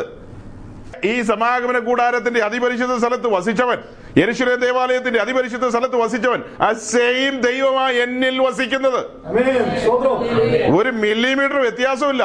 നമുക്ക് കളിയാ നമ്മുടെ ആളുകൾക്ക് ചുമ്മാ ഡാൻസ് കളിക്കുക, പാട്ട് പാടാന്നൊക്കെ പറഞ്ഞ് അങ്ങനെ ഒരു നേരം പോക്കായിട്ട് മാറിയത്. ആ ദൈവത്തെ പരിചയപ്പെടുത്തുന്നത്, ആ ദൈവത്തോട് പ്രാർത്ഥിക്കുമ്പോൾ സൂക്ഷിച്ചു വേണം പ്രാർത്ഥിക്കാൻ. നാം മക്കളാണ്, അതൊക്കെ സത്യമാണ്. നമ്മൾ അതായത് കാലം നോക്കിയാൽ, മക്കളാണെന്നൊക്കെ പറയുമ്പോൾ കാലങ്ങൾ മുന്നോട്ട് പോയി കഴിയുമ്പോൾ നമ്മുടെ പ്രാർത്ഥനയുടെ രീതിയൊന്നും മാറിയില്ലെങ്കിൽ, നമ്മുടെ ആറ്റിറ്റ്യൂഡ് മാറിയില്ലെങ്കിൽ, ഇപ്പോ ഇവനെ നിങ്ങൾ കണ്ടല്ലോ, ഈ നഥാനിയലിനെ കണ്ടല്ലോ, ഇവന്റെ പ്രായം ഒരു ഉദ്ദേശം മനസ്സിലായല്ലോ. ഇവൻ ദേ ആ മോനെ പോലെ ആക്ട് ചെയ്യുന്ന കണ്ടു കഴിഞ്ഞാൽ ഇവന്റെ അപ്പനും അമ്മയും വിറച്ചു പോകൂലേ? നടുങ്ങോ ഇല്ലയോ? ഒരു സെക്കൻഡ് നിങ്ങൾ മനസ്സിലായില്ല അല്ലേ? മനസ്സിലായോ? അവൻ കാണിക്കുന്ന പരിപാടിയൊക്കെ ഇവൻ കാണിച്ചാൽ ഇവന്റെ അമ്മയപ്പന്മാര് വിറച്ചു പോകൂലേ? പെന്തിക്കോസ്തുകാരെ കേൾക്കുന്നുണ്ടോ? നമ്മൾ ആ സൈസ് പരിപാടി ഒപ്പിച്ചു കഴിഞ്ഞാൽ, ഏതാ സൈസ്, നമ്മൾ കാലം നോക്കിയാൽ അങ്ങനെയാണോ ഇരിക്കേണ്ടത്? അവന് ഇനിയിപ്പോ കല്ല് പെൻസിൽ നേരം പോക്കൊക്കെ ചോദിക്കും, അവന് വായി വരുന്ന എല്ലാം ചോദിക്കും, കാണുന്ന എല്ലാം വേണം അവന്. അത് ആരുടെയാണോ, നാട്ടുകാരുടെയാണോ, അവൻ അവകാശമൊക്കെ പറഞ്ഞു കളയും. അതിനകത്ത് ഇവൻ കാണുന്നതിലെല്ലാം അവകാശം പറയില്ലേ? പറയൂല്ലയോ? അവന് തിരിച്ചറിവ് വല്ലതും ഉണ്ടോ? അവന് മാത്രമല്ല, പല പുള്ളികൾക്ക് തിരിച്ചറിവില്ല കണ്ടവരുടെ അതും ഇതൊക്കെ കാണുമ്പോ. ഇപ്പൊ ഈ എറണാകുളത്ത് ഒരു വലിയ ഒരു കൂട്ടത്തിന്റെ അടുവിലൊരു അവിടുത്തെ ഒരു അസിസ്റ്റന്റ് ഉപദേശി ഇങ്ങനെ എന്ത് കാണുമ്പോഴും അതിനകത്ത് കൈ ഇങ്ങനെ വെച്ചിട്ട് ഫോളോ മീ എന്ന് പറയും. എന്ത് പറയും? ഫോളോ മീ എന്ന് പറയും. അപ്പൊ അദ്ദേഹം പറയുന്നത് അങ്ങനെ പറഞ്ഞിട്ട് പോന്നു കഴിഞ്ഞാൽ ഈ സാധനം അതല്ലെങ്കിൽ അതുപോലെ വേറെ ആയിരിക്കും, അത് നമ്മുടേതായി മാറും. അപ്പോ നമ്മൾ കർത്താവിന്റെ മക്കളാണ്, ചുമ്മാ ഓർഡിനറി പാർട്ടീസ് അല്ല, നാം എക്സ്ട്രാ ഓർഡിനറി ആൾക്കാരാണ്. അതുകൊണ്ട് എന്ത് കണ്ടാലും എന്ത് പറഞ്ഞോണം? ഫോളോ മീ എന്ന് പറയുന്നവരെല്ലാം ഈ കോലത്തിൽ വരും. അതിലും ഇച്ചിരിയുടെ താഴെ കൂട്ടാം അല്ലേ? അത് പിന്നെ ഒരു ഇച്ചിരിയുടെ വന്നിട്ടുണ്ട്, അതിനേക്കാളും ഇച്ചിരിയുടെ താഴെ ഉള്ളതില്ല. അവിടെ ഉണ്ടെങ്കിൽ ആ കൂട്ടത്തിൽ കൂട്ടാമായിരുന്നു. കാലം നോക്കിയാൽ നമ്മൾ മനസ്സിലാക്കണം ആരുടെ അടുക്കിലേക്കാണ് വന്നിരിക്കുന്നത്, അത്യുന്നതിന്റെ സന്നിധിയിലേക്കാണ് വരുന്നത്. അതുകൊണ്ടല്ലേ പുതിയ നിയമത്തിലെ ഭാഷകൾ നോക്കണം, നാം ഭയത്തോടും വിറയലോടും സേവ ചെയ്യുക എന്ന് പറഞ്ഞാൽ സേവിക്കുന്ന ആരെയാ? വലിയവനായ ദൈവത്തെ. വായിച്ച വാക്യത്തിന്റെ ഒരു ഉത്തരം മനസ്സിലാക്കുക. രക്ഷയ്ക്കായി പ്രവർത്തിപ്പിൻ എന്ന് പറഞ്ഞാൽ നമുക്കൊന്നും പ്രവർത്തിക്കാനില്ല. നാം പ്രവർത്തിച്ചിട്ടല്ല രക്ഷ കിട്ടിയത്. നാം രക്ഷയിലേക്ക് വന്നത് കൃപയാലാണ്, വിശ്വാസം മൂലമാണ്. ഇനി ഇങ്ങോട്ടുള്ള യാത്ര എങ്ങനെയായിരിക്കണം? വിശ്വാസം മൂലം നാം രക്ഷിക്കപ്പെട്ടു. രക്ഷിക്കപ്പെട്ടവരോട് ദൈവത്തിന്റെ പരിശുദ്ധാത്മാവ് പറയുന്നത് എന്റെ നീതിമാൻ. ഇവിടെയല്ലേ നമ്മെ നീതീകരിച്ചത്? ഇവിടെ ഒഴികെ രക്തത്താലല്ലേ നമ്മെ നീതീകരിച്ചത്? ഇവിടെ മുതൽ ഇവിടെ വരെ ഒരു യാത്രയുണ്ട്, വിശുദ്ധ പർവ്വതത്തിലേക്ക് ഒരു യാത്രയുണ്ട്. ആ യാത്ര എങ്ങനെയായിരിക്കണം? അതെങ്ങനെ ഒക്കുമെന്നുള്ളതാണ് ചോദ്യം. നടക്കുമെന്ന് നോക്കുക. വിശ്വാസത്താലാണോ ഈ കാലഘട്ടത്തിൽ വിശുദ്ധന്മാർ സഞ്ചരിക്കുന്നത്? വിശ്വാസത്താൽ തന്നെ മുന്നോട്ട് പോകണം. വിശ്വാസത്താൽ അല്ലാതെ നമ്മുടെ ബുദ്ധിയിൽ സഞ്ചരിക്കാൻ പാടില്ല. ഇവിടെ മുതലുള്ള യാത്രയ്ക്ക് 3 വഴികൾ പറയാം. 1, ആത്മാവിനെ അനുസരിച്ച് നടക്കാം. 2, നമ്മുടെ സ്വയത്തിൽ നടക്കാം. 3, ജഡത്തിൽ നടക്കാം. 3നും സ്വാതന്ത്ര്യം നമുക്കുണ്ട്. ഈ 3 കാര്യം പറയുമ്പോഴും ഒരു കാര്യം ഓർമ്മയിലിരിക്കണം, നാം രക്ഷിക്കപ്പെട്ടെന്നോർത്ത് നമ്മുടെ ഫ്രീ വില്ല് ഫ്രീസ് ചെയ്തിട്ടില്ല. നമ്മുടെ സ്വതന്ത്രമായ ഇച്ഛാശക്തി ഉണ്ടല്ലോ, ആ ഇച്ഛാശക്തിയെ ദൈവം എന്ത് ചെയ്തിട്ടില്ല? ഒന്നും ചെയ്തിട്ടില്ല. അത് അങ്ങനെ തന്നെ നിൽക്കുകയാണ്. നിങ്ങൾക്ക് ഏത് വഴിയിലൂടെ വേണേലും സഞ്ചരിക്കാം. ദൈവം ആഗ്രഹിക്കുന്ന വഴി ആത്മാവിനാൽ നടത്തപ്പെടുക, നാം ആത്മാവിനാൽ മുൻപോട്ട് പോകുക. അതേസമയം അങ്ങനെ പോയിക്കൊണ്ടിരിക്കുമ്പോഴാണ് നമ്മുടെ സ്വയത്തിൽ കൊച്ചു കൊച്ചു കാര്യങ്ങൾ സ്വന്തം ഹിതപ്രകാരം സ്വന്തം വഴിയിൽ അങ്ങനെ പോകും. ആ വഴി എന്ന് പറഞ്ഞാൽ അത് രണ്ടാമത്തെ വഴി. ഒരു 80 കിലോമീറ്റർ സ്പീഡ് കൂട്ടാം അല്ലേ? അതൊരു 80 കിലോമീറ്റർ സ്പീഡ്, അത് അങ്ങനെ പോയിക്കൊണ്ടിരിക്കുക. അത് കഴിഞ്ഞുള്ള 3-മത്തെ വഴി അത് 140 കിലോമീറ്റർ സ്പീഡാണ്. ആ വഴിയുടെ പേരാണ് പിന്നെ അതങ്ങ് നേരെ പോയിട്ട് പൂർണ്ണമായും ജഡാഭിലാഷങ്ങളിലേക്ക് വഴുതി വീഴുകയാണ്. പിന്നെ ജഡത്തിലാണ് പോകുന്നത്.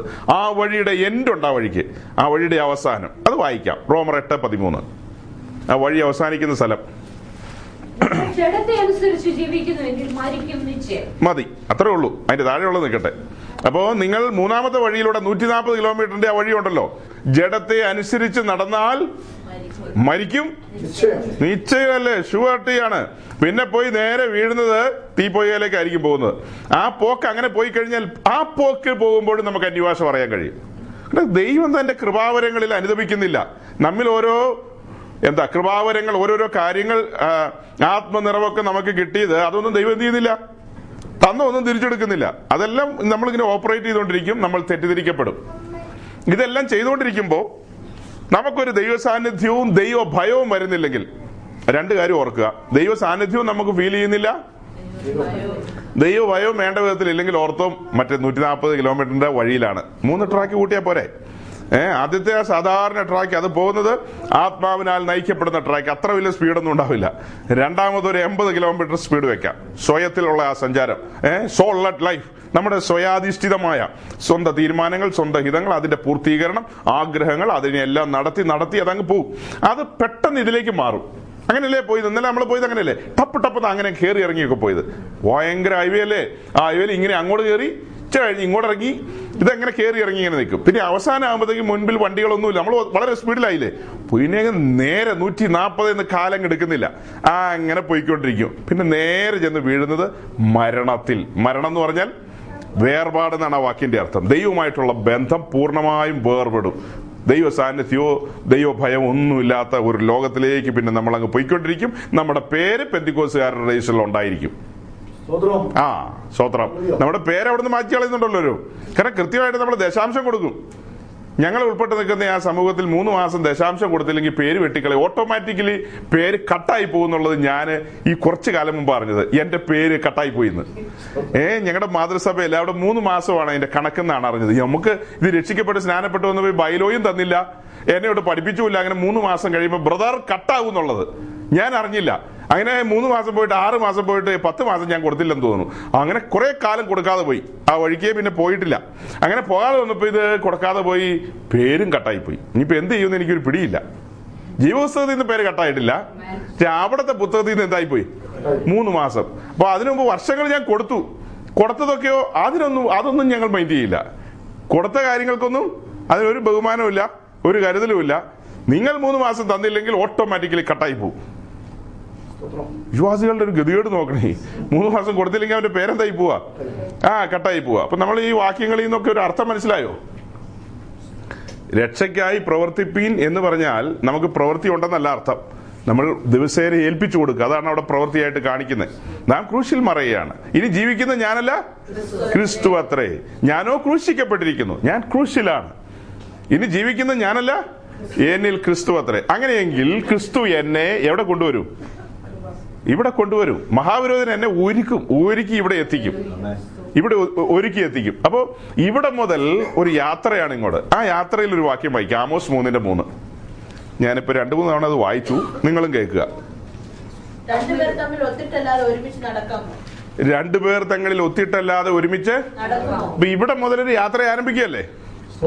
ഇനി രണ്ടുപേർ തങ്ങളിൽ എന്ത് ചെയ്യണം? ഒരുത്തൻ തികച്ചു ആത്മീയൻ, ഞാനോ ജഡമയൻ. രണ്ടും കൂടെ ഒരുമിച്ച് പോവാ. അപ്പോ കർത്താവിന്റെ ഹിതങ്ങളും നമ്മുടെ ഹിതങ്ങളുമായിട്ട് ചേർന്ന് പോണ്ടേ? മുന്നോട്ട് പോണമെങ്കിൽ ഞാൻ ദിവസേന ഏൽപ്പിച്ച് അങ്ങ് കൊടുക്കണം. യാഗപീഠത്തിൽ തീയുണ്ട്. നമ്മുടെ ജഡ സ്വഭാവങ്ങൾ, ജഡീകമായ ആഗ്രഹങ്ങൾ, ലോകമയത്വങ്ങൾ, കൺമോഹങ്ങൾ, ജീവന പ്രതാപങ്ങൾ എന്ന് വേണ്ട മറ്റ് പല ആസക്തികൾ, താല്പര്യങ്ങൾ, ഇതെല്ലാം തീക്കകത്ത് എത്തിയതോളും. അപ്പൊ ദിവസേന ഏൽപ്പിച്ചു കൊടുക്കുക, ദൈവഹിതത്തിന് ഏൽപ്പിച്ചു കൊടുക്കുക. രണ്ടുപേർ തങ്ങളിൽ ഒത്തിട്ടല്ലാതെ ഒരുമിച്ച് പോകാൻ പറ്റുമോ? അങ്ങനെ ഒരുമിച്ച് ഒത്തൊത്ത് മുന്നോട്ടുള്ള പോക്ക് അതിന്റെ അവസാനം നാം കാണുന്നത് 1 കൊരിന്ത്യർ 6:17. ആ യാത്ര അത് അവസാനിക്കുന്നതെന്ന് പറഞ്ഞാൽ അവിടെ ചെന്നല്ല, ഇവിടെ വെച്ച് തന്നെ ആ രംഗം പൂർണ്ണമാകണം. 1 കൊരിന്ത്യർ 6:17. അപ്പൊ ഈ യാത്രയിൽ നമ്മൾ അവനോട് എന്ത് ചെയ്യുക? രണ്ടുപേർ തങ്ങളിൽ ഒക്കണം, ഒത്തൊരു നടപ്പ് ആരംഭിക്കുകയാണ്. നടന്ന് കുറേ അങ്ങ് പോയി കഴിയുമ്പോ പിന്നെ നമുക്ക് നമ്മുടെ ആഗ്രഹത്തിലൊക്കെയാ കുറച്ചൊക്കെ മുന്നോട്ട് പോകുന്നത്. കുറച്ചൊക്കെ അങ്ങനെയൊക്കെ ആയിരിക്കുമല്ലോ, അല്ലാതെ പെട്ടെന്ന് നമ്മൾ അങ്ങ് ഗബ്രിയേലും മീഖായിലൊന്നും ആയിട്ടില്ലല്ലോ. അങ്ങനെ മുന്നോട്ട് പോകുമ്പോൾ പോകുന്തോറും കർത്താവിന്റെ മാറോട് പറ്റിച്ചേരുകയാണ്. അവന്റെ മാറോട് ചേരുമ്പോൾ അതിനൊരു വാക്യമുണ്ടല്ലോ, ഉത്തമഗീതം 8:5. വായിക്കണ്ട, ആ വാക്യം നോട്ട് ചെയ്തോ. ഉത്തമഗീതം 8:5 പറയുന്നത്, മരുഭൂമിയിൽ നിന്ന് തന്റെ പ്രിയന്റെ മേൽ ചാരിക്കൊണ്ട് വരുന്നോരിവൾ. അവൾ ആരാ? കർത്താവിന്റെ നിയുക്ത മണവാട്ടിയാണ്. അവന്റെ മാറോട് ചാരി പോകുമ്പോൾ അവന്റെ ഹൃദയത്തിലെ ആഗ്രഹങ്ങൾ അവൾ അറിയുകയാണ്. ഈ ആഗ്രഹങ്ങളെല്ലാം തിരിച്ചറിഞ്ഞ് മനസ്സിലാക്കി വരുമ്പോൾ പിന്നെ എങ്ങനെ സ്വന്തം കാര്യത്തിന് വേണ്ടി നമുക്ക് മസിൽ പിടിക്കാൻ, അല്ലെങ്കിൽ അതിനു വേണ്ടിയുള്ള മറ്റു കാര്യങ്ങൾക്ക് ഉത്സാഹിക്കാൻ സമയം കിട്ടുമോ? നിങ്ങളൊന്ന് പറഞ്ഞേ. ഇങ്ങനെ ചേർന്ന് പോകുന്ന ഒരാൾക്ക് ക്രിസ്തുവിന്റെ മഹത്വവും മഹിമയും മനസ്സിലായി കഴിഞ്ഞാൽ അതിന്റെ ആഴങ്ങൾ ഗ്രഹിച്ചു കഴിഞ്ഞാൽ വേറെ ലോകപരമായ കാര്യങ്ങൾക്ക് അവർക്ക് ഇൻട്രസ്റ്റ് വരുമോ? ഇപ്പൊ നമ്മൾ ഒരു സാധാരണക്കാരായ ചിലരുമായിട്ട് കൂട്ടുകൂടി നടക്കുക എന്ന് വിചാരിച്ചോ, അവരുടെ കയ്യിൽ ഒത്തിരി സ്വഭാവ ദൂഷ്യങ്ങളൊക്കെ ഉണ്ട്. കുറേ കഴിയുമ്പോൾ ഒരു കൊല്ലം രണ്ടു കൊല്ലം അങ്ങനെ നടക്കുകയാണെങ്കിൽ കുറച്ചൊക്കെ നമ്മൾ പഠിക്കില്ലേ? അവർ പാട്ട് പാടുന്ന പാട്ടൊക്കെ നമ്മൾ പഠിക്കില്ലേ? ആ, അവരുടെ ഡ്രസ് കോഡ്, അവരുടെ രീതികൾ, അവരുടെ പല കാര്യങ്ങളും നമ്മളും എന്ത് ചെയ്യും? ഓട്ടോമാറ്റിക്കലി അനുകരിക്കും.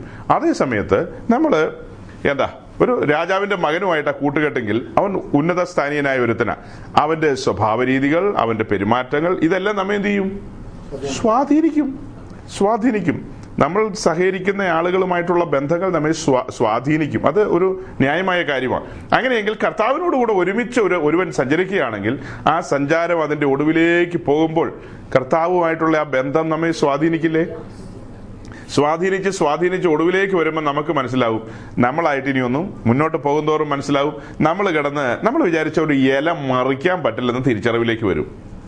ഒരു ഇല മറിച്ചിടാൻ പോലും കഴിവില്ലാത്ത പാർട്ടികളാണ് നാം. പക്ഷെ നമുക്കൊരു ചിന്ത ചിലപ്പോൾ കാണും, നേരത്തെ ഞങ്ങൾ വിചാരിച്ച പലതും നടക്കും, ഞങ്ങൾ അങ്ങനെ ചെയ്യും, ഇങ്ങനെ ചെയ്യും, ഞങ്ങൾ ആ പട്ടണത്തിൽ പോകും, ഈ പട്ടണത്തിൽ പോകും എന്നൊക്കെ മനസ്സിൽ പ്ലാൻ ഉണ്ടാകും. എന്നാൽ ഒരു സമയം കഴിയുമ്പോൾ നമുക്ക് മനസ്സിലാകും ഇതൊന്നുമല്ല, കർത്താവ് നമുക്ക് വേണ്ടി എല്ലാം ചെയ്തോളും, ഞാൻ വിശ്വാസത്താൽ അങ്ങ് ഏൽപ്പിച്ചു കൊടുത്താൽ മതി എന്ന്.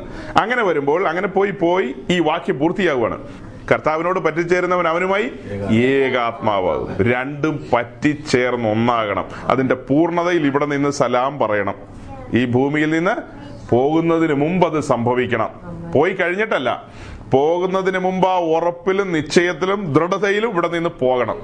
അങ്ങനെ പോകുന്ന സമയത്താണ് അവർ പറയുന്നത് മരിക്കുന്നത് എനിക്ക് ലാഭമെന്ന്. അങ്ങനെയുള്ളവരാണ് ഒടുവിൽ വെല്ലുവിളിക്കുന്നത്. ഇന്ന് വെല്ലുവിളിക്കുന്നത് സെൻട്രൽ പാസ്റ്റർമാരാ. സെൻട്രൽ പാസ്റ്റർമാര് കുഴിയുടെ അവിടെ നിന്നുകൊണ്ട് DPCP എന്നൊക്കെ കേട്ടിട്ടില്ലേ? ആൻസർ പറയാനൊന്നും കേട്ടിട്ടില്ല. DP ഉണ്ട്, CP ഉണ്ട്, KP, അങ്ങനെ പലരും ഉണ്ട്.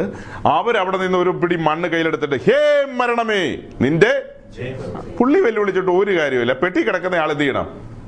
പെട്ടി കിടക്കുന്നയാള് വെല്ലുവിളിക്കണം. അല്ലാതെ പുള്ളി മണ്ണെടുത്തിട്ട് എന്നാ കാര്യം? ഞാൻ ജീവിച്ചിരുന്നപ്പോ NMCO, ഇവിടുത്തെ സാധനത്തിന്റെ പേരെന്നാ, NMCയില്, അവിടുത്തെ ICUവിലാണ് ഞാൻ അഭയം ചൊല്ലിയിരിക്കുന്നത്. ഞാൻ അവിടെ തന്നെയാണ് എല്ലാ കാലവും. അങ്ങനെ കിടക്കുന്നവൻ മരണത്തെ എന്ന് വെല്ലുവിളിക്കും? അവനും മരണത്തെ പേടിയുള്ളത് കൊണ്ടാണ് ഞാൻ പോകരുത്, വെന്റിലേറ്റർ, അയ്യോ മാറ്റല്ലേ, വെന്റിലേറ്റർ മാറ്റല്ലേ, ഞാൻ പോകും, എന്റെ കാര്യം പോക്കാന്നാണ് അവൻ കിടന്ന് വിളിച്ചു പോയിക്കൊണ്ടിരിക്കുന്നത്. ഇരിക്കുന്ന എല്ലാം നഴ്സുമാരാകട്ടോ. അപ്പോ എന്റെ വെന്റിലേറ്റർ മാറ്റരുത്, എന്നെ വിടരുത്, എനിക്ക് ഇപ്പൊ പോകാൻ പ്ലാനില്ല, പോകാൻ പ്ലാനുമില്ല, പദ്ധതിയില്ല. അതേസമയം പൗലോസിനോട് നമ്മൾ ചോദിച്ചാലോ മരിക്കുന്നത് എനിക്ക് ലാഭം. ഇങ്ങനെ ഒരു കൂട്ടം ആൾക്കാരെയാണ് ഈ ക്രിസ്തുവിൽ തികഞ്ഞവരെന്നൊക്കെ പറയുന്നത്. അവർക്ക് മരണഭീതി ഇല്ല. അവർക്ക് തിരിച്ചറിവുണ്ട്, ബോധ്യമുണ്ട്. ആ ബോധ്യത്തിൽ വേണം അവസാന ശ്വാസം ഇവിടെ നിന്ന് എടുത്തു പോവാൻ. അങ്ങനെ ജയാളികളായിട്ട് നമ്മൾ ഇവിടുന്ന് പോയാൽ ഒരു നഷ്ടവുമില്ല. വരാൻ പോകുന്ന പുതിയ ഭൂമിയിൽ അവനോടുകൂടെ സിംഹാസനത്തിൽ ഒരുമിച്ചിരിക്കാം. അവൻ എല്ലാത്തിനും വെല്ലുവിളിച്ചവനാ. അവന്റെ കാന്തി എങ്ങനെയായിരിക്കണം? സകലത്തെ വെല്ലുവിളിക്കുന്നവളായിരിക്കണം. എന്ന് പറഞ്ഞാൽ നാട്ടുകാരെ വെല്ലുവിളിക്കുന്ന കാര്യമല്ല, ഒന്നും എഴുതാപ്പുറം വായിക്കരുത്. അവൻ വെല്ലുവിളിച്ചു, മരണത്തെയും പാതാളത്തെയും എന്ത് ചെയ്തു? വെല്ലുവിളിച്ചു. തൊടാൻ പറ്റത്തില്ല എന്നെ. മരണത്തിന് അവനെ പിടിച്ചു വെക്കാൻ കഴിഞ്ഞില്ല. പിടിച്ചു വെക്കാൻ കഴിഞ്ഞോ? അങ്ങനെയെങ്കിൽ നമ്മെ തൊടാൻ കഴിയുമോ മരണത്തിന്? നാം ക്രിസ്തുവിലാണെങ്കിൽ മരണത്തിന് നമ്മെ തൊടാൻ കഴിയത്തില്ല. ഒന്നിനും, ഒരു വാഴ്ചകൾക്കും അധികാരങ്ങൾക്കും നമ്മുടെ മേൽ ആധിപത്യം ഇല്ല. അത്ര വലിയ പദവിയിലും പൊസിഷനിലും നിൽക്കുന്ന നമ്മൾ മോങ്ങിക്കൊണ്ട് നടക്കരുത്. ഇത് ഓരോ സഭകളിലും വിശ്വാസികളെ നിങ്ങളൊക്കെ പോയി പഠിപ്പിക്കുക, നിങ്ങൾ അറിഞ്ഞ കാര്യങ്ങൾ മനസ്സിലാക്കുക, മറ്റുള്ളവരോട് പറഞ്ഞു കൊടുക്കുക. അവര് ഓരോരോ ജാതികളെ പോലെ, ഇപ്പോൾ ജാതികളെ സംബന്ധിച്ച് പറഞ്ഞാൽ ഹിന്ദുക്കളെ സംബന്ധിച്ച് അവരുടെ കാര്യസാധ്യത്തിന് വേണ്ടി അവർ ഗുരുവായൂർ അമ്പലത്തിൽ പോകും. അവിടെ പുഷ്പാഞ്ജലിയും ബാഷ്പാഞ്ജലിയും എന്ത് അഞ്ജലി അർപ്പിക്കാവോ അതെല്ലാം അർപ്പിക്കും. മറ്റൊരു കൂട്ടരാണ് കത്തോലിക്കർ. അവരെ സംബന്ധിച്ച് പറഞ്ഞാൽ അവരൊരു മതഭക്തരായ അവർ വേളാങ്കണ്ണി പോവും. പിന്നെ അവരുടെ അങ്ങനത്തെ സംവിധാനങ്ങളുണ്ടല്ലോ, അവിടങ്ങളിലൊക്കെ പോയി അവരെന്ത് ചെയ്യും? നൊവേനയും വഴിപാടും മറ്റും ഒക്കെ നടത്തി അവരുടെ കാര്യങ്ങൾ സാധിക്കും. നമ്മളെ സംബന്ധിച്ച് എന്നാ കാര്യം സാധിക്കാനുള്ളത്? നമുക്ക് അങ്ങനത്തെ കാര്യസാധ്യമൊന്നുമില്ല. നമ്മൾ ഓരോ ദിവസവും ചലിക്കുന്നത് ദൈവകൃപയിലാണ്, നാം നിൽക്കുന്നത് ദൈവകൃപയിലാണ്. നമുക്കൊരു പിതാവുണ്ട്, അവർക്കൊരു പിതാവില്ല. ജാതികൾക്ക് എന്തില്ല? ഒരു പിതാവില്ല. അതുകൊണ്ടാണ് അവർ അഴലുന്നത്. നമ്മളെ സംബന്ധിച്ച് നമ്മളൊരു പിതാവിന്റെ കരത്തിലായിരിക്കുന്നത്. അത്ര സേഫായൊരു സ്ഥലത്താണ് നാം ഇരിക്കുന്നത്. അതുകൊണ്ട് നമുക്ക് കരയേണ്ടതോ ചഞ്ചലപ്പെടേണ്ടതായ ഒരു കാര്യമില്ല. നാം അല്ല ഈ പിതാവിനെ അന്വേഷിച്ചു പോയത്, പിതാവ് നമ്മെ തേടിയാ വന്നത്. നമ്മെ തേടി വന്ന പിതാവ് നമ്മെ വഴിയിൽ ഉപേക്ഷിക്കുവോ? ഏറ്റവും ഫണ്ടമെന്റൽ ആയിട്ട് വേണ്ട ഒരു കാര്യം അതാണ്. ഓരോ വിശുദ്ധന്മാരും തിരിച്ചറിയേണ്ടത്, എന്നെ വിളിച്ച ദൈവം വിശ്വസ്തൻ, അവൻ എന്നെ വഴിയിൽ എന്ത് ചെയ്യില്ല, ഉപേക്ഷിക്കില്ലെന്നുള്ള ആ ഒരു തിരിച്ചറിവിലേക്ക് വന്നാൽ ക്രിസ്തീയ ജീവിതത്തിന്റെ 50% ഓക്കെ ആയി. കാരണം ആ ഒരു അവിശ്വാസമാണ് ദൈവമായിട്ടുള്ള ബന്ധത്തിൽ വിള്ളൽ വീഴ്ത്തുന്നത്. ആ ബന്ധത്തിൽ ആ ദൃഢതയിലേക്ക് വന്നാൽ പിന്നെ നമുക്കിതെല്ലാം ആസ്വദിക്കാൻ കഴിയും. നമ്മൾ പറഞ്ഞല്ലോ, ഇത് ദൈവരാജ്യത്തിന്റെ കോമ്പൗണ്ട്, ഇതിനകത്തേക്ക് കടന്നു വന്നു കഴിഞ്ഞാൽ അവനെ വെൽക്കം ചെയ്യുന്നത്. സന്തോഷിപ്പീൻ എപ്പോഴും, കാരണം നിന്റെ മേലുള്ള ന്യായവിധി മാറിയില്ലേ. നിനക്ക് ഇനി സന്തോഷിക്കാതിരിക്കേണ്ട കാര്യമുണ്ടോ? ഈ വാതിൽ സുവിശേഷത്തെ കാണിക്കുന്നു. നാളെ എക്സ്പ്ലെയിൻ ചെയ്യാം. ഇത് സുവിശേഷത്തെ കാണിക്കുന്നു. ഒരുവൻ സുവിശേഷം കേൾക്കുമ്പോൾ ഈ പ്രാകാരം മറശീല മറയങ്ങ് നീക്കുകയാണ്. ഈ മറശീല എന്ത് ചെയ്യുന്നു? അവന്റെ മുമ്പില് മറശീലയൊന്നും മാറില്ല, പറയാ ആ മറശീല അങ്ങ് മാറുകയാണ്. മറശീല മാറുക എന്ന് പറഞ്ഞാൽ നമ്മൾ ആത്മീയത്തിൽ പറഞ്ഞ കുരുടന്മാരാണ്. കുരുടന്മാരുടെ കണ്ണുകൾ എന്ത് ചെയ്യുന്നു? അതാ ഞാൻ ഇങ്ങനെ പറഞ്ഞേ, പ്രാകാരം മറശീല അങ്ങ് മാറുമ്പോ ആദ്യം കാണുന്നത് എന്താ? കത്തുന്ന യാഗപീഠം. യാഗപീഠത്തിൽ ഒരുവൻ എനിക്ക് പകരക്കാരനായി പോയി, അവൻ എനിക്ക് പകരക്കാരനായി മറവിലയായി തീർന്നു എന്നുള്ള കാഴ്ചയല്ലേ കാണുന്നത്. ആ കാഴ്ച കണ്ടവൻ ഇനി ആനന്ദിക്കട്ടെ. ഞാൻ ഈ കഴിഞ്ഞ ദിവസങ്ങളിൽ ഒരു സഹോദരനോട് സുവിശേഷം പറഞ്ഞുകൊണ്ടിരിക്കുകയായിരുന്നു. ആ സഹോദരനോട് അങ്ങനെ സുവിശേഷം പറഞ്ഞുകൊണ്ടിരുന്നതിന്റെ ഇടയ്ക്ക്, അതായത് കുറെ ദിവസങ്ങളായിട്ട് കണ്ടിന്യൂസ് ആയിട്ട് ഇങ്ങനെ പറഞ്ഞുകൊണ്ടിരിക്കുകയാണ്. ഒടുവിൽ ഞാൻ ഇങ്ങോട്ട് പോരുന്നതിന്റെ ഒരു 2 ദിവസം മുമ്പോ മറ്റോ ഇങ്ങനെ സംസാരിച്ചു കൊണ്ടിരുന്നപ്പോൾ പെട്ടെന്ന് ഒരു കാര്യം, ഒരു ഉദാഹരണം എന്റെ ഉള്ളിൽ വന്നു. ആ ഉദാഹരണം ഞാൻ അവനോട് പറഞ്ഞു. മദ്രാസിലുള്ള പുഴൽ സെൻട്രൽ ജയിലിൽ, അവിടെ വലിയ സെൻട്രൽ ജയിലുണ്ട്, അല്ലെ തിരുവനന്തപുരം ആയിക്കോട്ടെ, പൂജപ്പുര, അവിടെ ഒരു സെൻട്രൽ ജയിലിൽ ഒരുവൻ, ഒരു കുറ്റവാളി കിടക്കുകയാണ്. ആ കുറ്റവാളിയായ വ്യക്തി, അവൻ ന്യായമായിട്ട് കുറ്റം ചെയ്തവനാണ്. അവന് ലഭിക്കേണ്ട അർഹിക്കുന്ന ശിക്ഷ എന്ന് പറയുന്നത് തൂക്കുദണ്ഡനമാണ്. അവനെ തൂക്കിക്കൊല്ലാൻ കോടതി വിധിച്ചിരിക്കുന്നു. അതിന്റെ ദിവസം വന്നിരിക്കുന്നു. നാളെ രാവിലെ 5:30 മണിക്കാണ് അവന്റെ തൂക്കിക്കൊല്ലൽ. അവന് നാളെ രാവിലെ 5 മണിക്ക് ഇന്ത്യയുടെ പരമോന്നത കോടതി, സുപ്രീം കോടതി, അത് കേസ് സുപ്രീം കോടതി വരെ പോയി എല്ലാം അവസാനം അവിടെ നിന്നെല്ലാം തള്ളി. സുപ്രീം കോടതി വിധിച്ച വിധിന്യായം കിടക്കുകയാണ്. 5:30 മണിക്ക് അവനെ തൂക്കിക്കൊല്ലും. അപ്പോൾ 5:30 മണിക്ക് തൂക്കിക്കൊല്ലുമെങ്കിൽ നേരം വെളുത്ത് 4 മണിയോടുകൂടി അവനെ എഴുന്നേൽപ്പിക്കും, അവനെ കുളിപ്പിക്കും, ഏറ്റവും നല്ല വസ്ത്രങ്ങൾ ധരിപ്പിച്ച്, പിന്നീട് അവന് പ്രാർത്ഥിക്കാൻ അവസരങ്ങളൊക്കെ കൊടുക്കും. അത് കഴിഞ്ഞിട്ട് അവന് ഏറ്റവും ഇഷ്ടമുള്ള ഫുഡ്, എത്ര വിലയാണെങ്കിലും വിഷയമല്ല, ഏറ്റവും ഇഷ്ടമുള്ള ഫുഡൊക്കെ കൊടുക്കും. അതെല്ലാം കൊടുത്തു, അതെല്ലാം ഭക്ഷണമൊക്കെ കഴിഞ്ഞിട്ട് 5 മണിയോടുകൂടി മജിസ്ട്രേറ്റ് വീണ്ടും വിധിന്യായം വായിച്ചു കേൾപ്പിക്കും, അല്ലേ? വിധിന്യായം വായിച്ചു കേൾപ്പിക്കും. ആ കാര്യങ്ങളെല്ലാം വായിച്ചു കേൾപ്പിച്ചു കഴിഞ്ഞിട്ട് ഒരു കറുത്ത തുണി അവന്റെ തലയിലേക്ക് ഇടും. അവന്റെ തലയങ്ങ് മൂടും. മൂടിക്കഴിഞ്ഞിട്ട് അവനെ നടത്തി ആ പ്ലാറ്റ്ഫോമിലേക്ക് കൊണ്ടുപോകും. തൂക്കിക്കൊല്ലണ്ട ആ പ്ലാറ്റ്ഫോമിലേക്ക് കൊണ്ടുപോയി ആ പ്ലാറ്റ്ഫോമിൽ കയറ്റി നിർത്തും. അങ്ങനെ നിർത്തി കഴിയും. അപ്പോഴത്തേക്ക് സമയം ഏതാണ്ട് 5:30 ആവുന്നു. 5:29 ആയി. ഇനി 1 മിനിറ്റോടെ ഉള്ളൂ. 1 മിനിറ്റോടെ കഴിയുമ്പോൾ ആരാച്ചാർ ആ ട്രിഗറെ പിടിക്കും. അതങ്ങ് വലിച്ചു കഴിഞ്ഞാൽ തീർന്നു.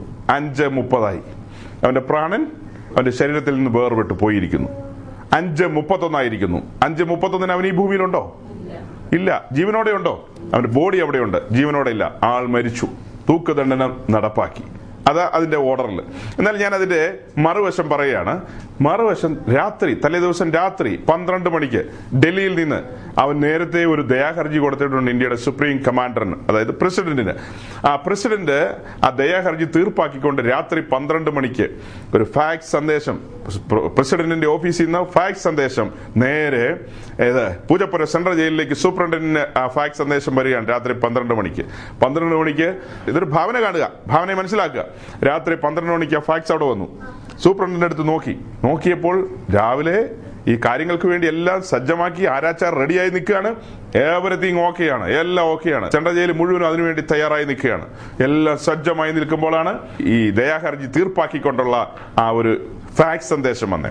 അപ്പൊ ഫാക്സ് എടുത്തു സൂപ്രണ്ടന്റ്. ജയിലിന്റെ അവനെ കിടത്തിയിരിക്കുന്ന കണ്ടംപ്റ്റ് സെല്ല്, ഇരുളടഞ്ഞ ആ സെല്ല്, അതിന്റെ മുൻപിലുള്ള അവിടെ വന്ന അഴിയുടെ മുമ്പിൽ നിന്നുകൊണ്ട് അവനെ വിളിച്ചിട്ട് അവന്റെ നേരെ ഈ ഫാക്സ് വായിച്ചു കേൾപ്പിക്കുകയാണ്. ഇന്ന കാരണങ്ങളാൽ ഇന്ത്യയുടെ സുപ്രീം കമാൻഡർ നിന്നെ സ്വതന്ത്രനാക്കിയിരിക്കുന്നു, നിന്നെ ഫ്രീ ആക്കിയിരിക്കുന്നു എന്ന് പറയുമ്പോൾ ആ മുറിക്കകത്ത്, അല്ലെങ്കിൽ ആ ജയിലിനകത്ത് കിടക്കുന്ന, അഴിക്കകത്ത് കിടക്കുന്ന അവന്റെ മുഖം മ്ലാനമായിരിക്കുമോ? മുഖം വിടരുമോ? എനിക്ക് തോന്നുന്നില്ല. അവനൊരു സന്തോഷം തോന്നുമോ? ആകെ ആ ഫാക്സിൽ ഇത്രയേ ഉള്ളൂ, നിന്നെ തൂക്കുദണ്ഡനത്തിൽ നിന്ന് മോചിതനാക്കിയിരിക്കുന്നു. വേറൊന്നും എഴുതിയിട്ടില്ലെന്നേ. സന്തോഷിക്കാൻ പറ്റുമോ? നിന്നെ തൂക്കിക്കൊല്ലുന്നില്ലെന്ന് നാളെ രാവിലെ 5:30 അത്ര എഴുതിയിട്ടുള്ളൂ ഫാക്സിൽ. അതിന്റെ പേരിൽ സന്തോഷിക്കാൻ പറ്റുമോ? കൂട്ടത്തിൽ അഡീഷണൽ ബോണസ് ഒന്നും അതിനകത്ത് എഴുതിയിട്ടില്ല. ഇന്നത് തരാമെന്നും ഓഫറുകളൊന്നും അതിനടിയിൽ എഴുതിയിട്ടില്ല. ആ എത്ര എഴുതിയിട്ടുള്ളൂ? നിന്നെ സ്വതന്ത്രനാക്കുന്നു, നിന്നെ തൂക്കുതണനത്തിൽ നിന്ന് മോചിപ്പിക്കുന്നു. ആ ഒറ്റ കാര്യത്തിൽ അവന് സന്തോഷിക്കാൻ പറ്റുമോ ഇല്ലയോ എന്നാണ് എന്റെ ചോദ്യം. പറ്റണം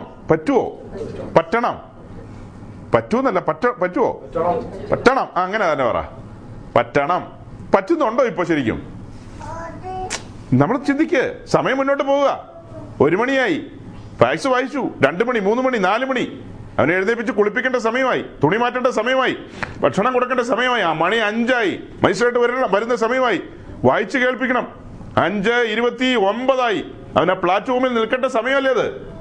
ഇപ്പൊ അവൻ സ്വതന്ത്രനായില്ലേ? രാത്രി അവിടെ നിന്ന് ഇറക്കി വിട്ടിട്ടില്ല, നേരം വിളിക്കാൻ വേണ്ടി കാത്തിരിക്കുക. 5:31 അവൻ ഭൂമിയിലുണ്ടോ ഇല്ലയോ? അവന് സന്തോഷിക്കാൻ വകുപ്പുണ്ടോ ഇല്ലയോ? അവൻ പറയാ, ഞാനിവിടുന്നെങ്കിലും പോകില്ല, എനിക്കൊരു ബെൻസ് കാർ, ഒരു 30-40 സൈറ്റും കൂടെ തന്നാലേ, ഒരു 3 BHK കൂടെ തന്നാലേ പോകൂ എന്ന് പറഞ്ഞാൽ പിന്നെന്തോ കുഴപ്പമുണ്ടെന്ന് വെക്കേണ്ടി വരും. ആ ജയിൽ സൂപ്രണ്ടിന്റെ അവിടെ വന്ന് എന്താ വായിച്ചു കേൾപ്പിച്ചത്? ഒരു ഫാക്സ് അല്ലേ? അതിന് പകരം വേറെ വല്ലതും വായിച്ചു കേൾപ്പിച്ച് നോക്കുവോ? ഇപ്പൊ നമ്മുടെ എല്ലാം കയ്യിൽ ഒരു ഫാക്സ് ഏൽപ്പിച്ചിട്ടുണ്ട്. അതാ സുവിശേഷം. സ്വർഗത്തിൽ നിന്ന് കിട്ടിയ ഒരു ഫാക്സ്. ആ ഫാക്സിനകത്ത് എന്തെല്ലാം ആ കൂട്ടിച്ചേർത്തിരിക്കുന്നത്, എന്തെല്ലാം അതിൽ നിന്ന് ഒഴിവാക്കി, എന്തെല്ലാം അതിനകത്ത് അഡീഷണൽ കയറ്റി. എല്ലാവരെയും പിടിക്കുന്ന, കെട്ടി തൂക്കുന്ന ദിവസം വരുന്നു. ജനം സ്വാതന്ത്ര്യം പ്രാപിക്കേണ്ട സുവിശേഷം അതാ ഉള്ളതുപോലെ പറയണം. അവർ കാണേണ്ട കാഴ്ചകളാ കാണേണ്ടത്, പകരം വേറെ കഥയല്ല പറയേണ്ടത്. ഈ ശരിയായ സുവിശേഷം അറിഞ്ഞ് അകത്ത് വരാത്ത ഒരുത്തിനും കാഹളം കേൾക്കാൻ പോകുന്നില്ല. അതിനുള്ളൊരു വാക്യം വായിച്ച് ഫിനിഷ് ചെയ്യാം. യോഹന്നാൻ 6:44 പിന്നീട് എക്സ്പ്ലെയിൻ ചെയ്യാം.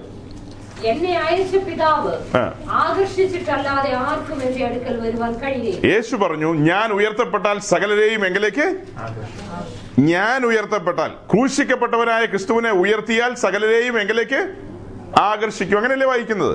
ഇവിടെ എന്താ വായിച്ചത്? എന്നെ അയച്ച പിതാവ് ആകർഷിച്ചിട്ടല്ലാതെ. അപ്പൊ നമ്മൾ ക്രൂശിക്കപ്പെട്ടവനായ ക്രിസ്തുവിനെ തന്നെയാണ് ഉയർത്തുന്നതെങ്കിൽ, പിതാവിന്റെ പ്രിയപുത്രനെയാണ് ഉയർത്തുന്നതെങ്കിൽ പിതാവ് ആകർഷിക്കും. അല്ലാതെ എന്തെങ്കിലുമൊക്കെ പറഞ്ഞാൽ ആരാകർഷിക്കില്ല? പിതാവ് ആകർഷിക്കുവോ? പിതാവ് ഒരുവനെ, ഒരു പാപിയെ ആകർഷിക്കണമെങ്കിൽ അവിടെ ആരെ ഉയർത്തണം? തന്റെ ഏകജാതനായ പുത്രനെ ഉയർത്തണം. അങ്ങനെ തന്നെ ചിന്തിക്കുക. തന്റെ ഏകജാതനായ പുത്രനെ ഒരു മടിയും കൂടാതെ നമുക്ക് വേണ്ടി മനസ്സോടെ ശാപമരത്തിലേക്ക് നടന്നു പോയവനെ ഉയർത്തണം. അവനെ ഉയർത്തുമ്പോൾ പിതാവ് ആകർഷിക്കും അവന്റെ അടുക്കലേക്ക്. എന്നിട്ട് ലാസ്റ്റ് ലൈൻ എങ്ങനെയാ? ഞാൻ ഒടുക്കത്തെ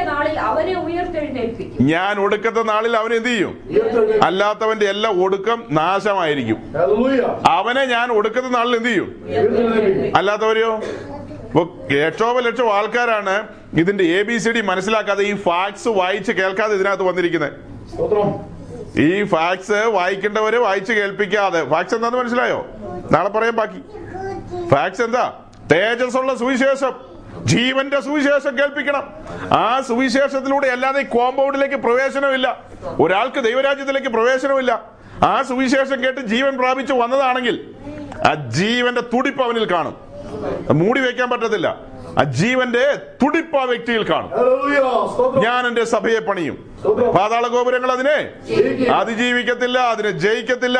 അങ്ങനെ പണി തീർന്നു കഴിഞ്ഞാൽ സൈന്യങ്ങളുടെ യഹോവേ നിന്റെ നിവാസം. ഇതാണ് അതിന്റെ ഓർഡർ. ആ തേജസിന്റെ സുവിശേഷം പ്രസംഗിച്ചുകൊണ്ട് ആരംഭിക്കേണ്ട പണി അത് അങ്ങനെ തന്നെ ആരംഭിച്ച് അവസാനത്തിലേക്ക് വന്നെങ്കിൽ മാത്രമേ അത് മനോഹരമാകത്തുള്ളൂ. വേറെ ഏതെങ്കിലും രീതിയിൽ ഇത് പണിത് കഴിഞ്ഞാൽ ഇതൊരിക്കലും മനോഹരമാകാൻ പോകുന്നില്ല. ഒടുക്കത്തെ നാളിൽ ഈ പണികളെല്ലാം സ്വർഗം തന്നെ ഇടിച്ചു കളയും. അങ്ങനെ നമ്മുടെ ജീവിതത്തിൽ സംഭവിക്കാതിരിക്കട്ടെ. ഈ വചനങ്ങളാൽ ദൈവം നിങ്ങളെ അനുഗ്രഹിക്കട്ടെ.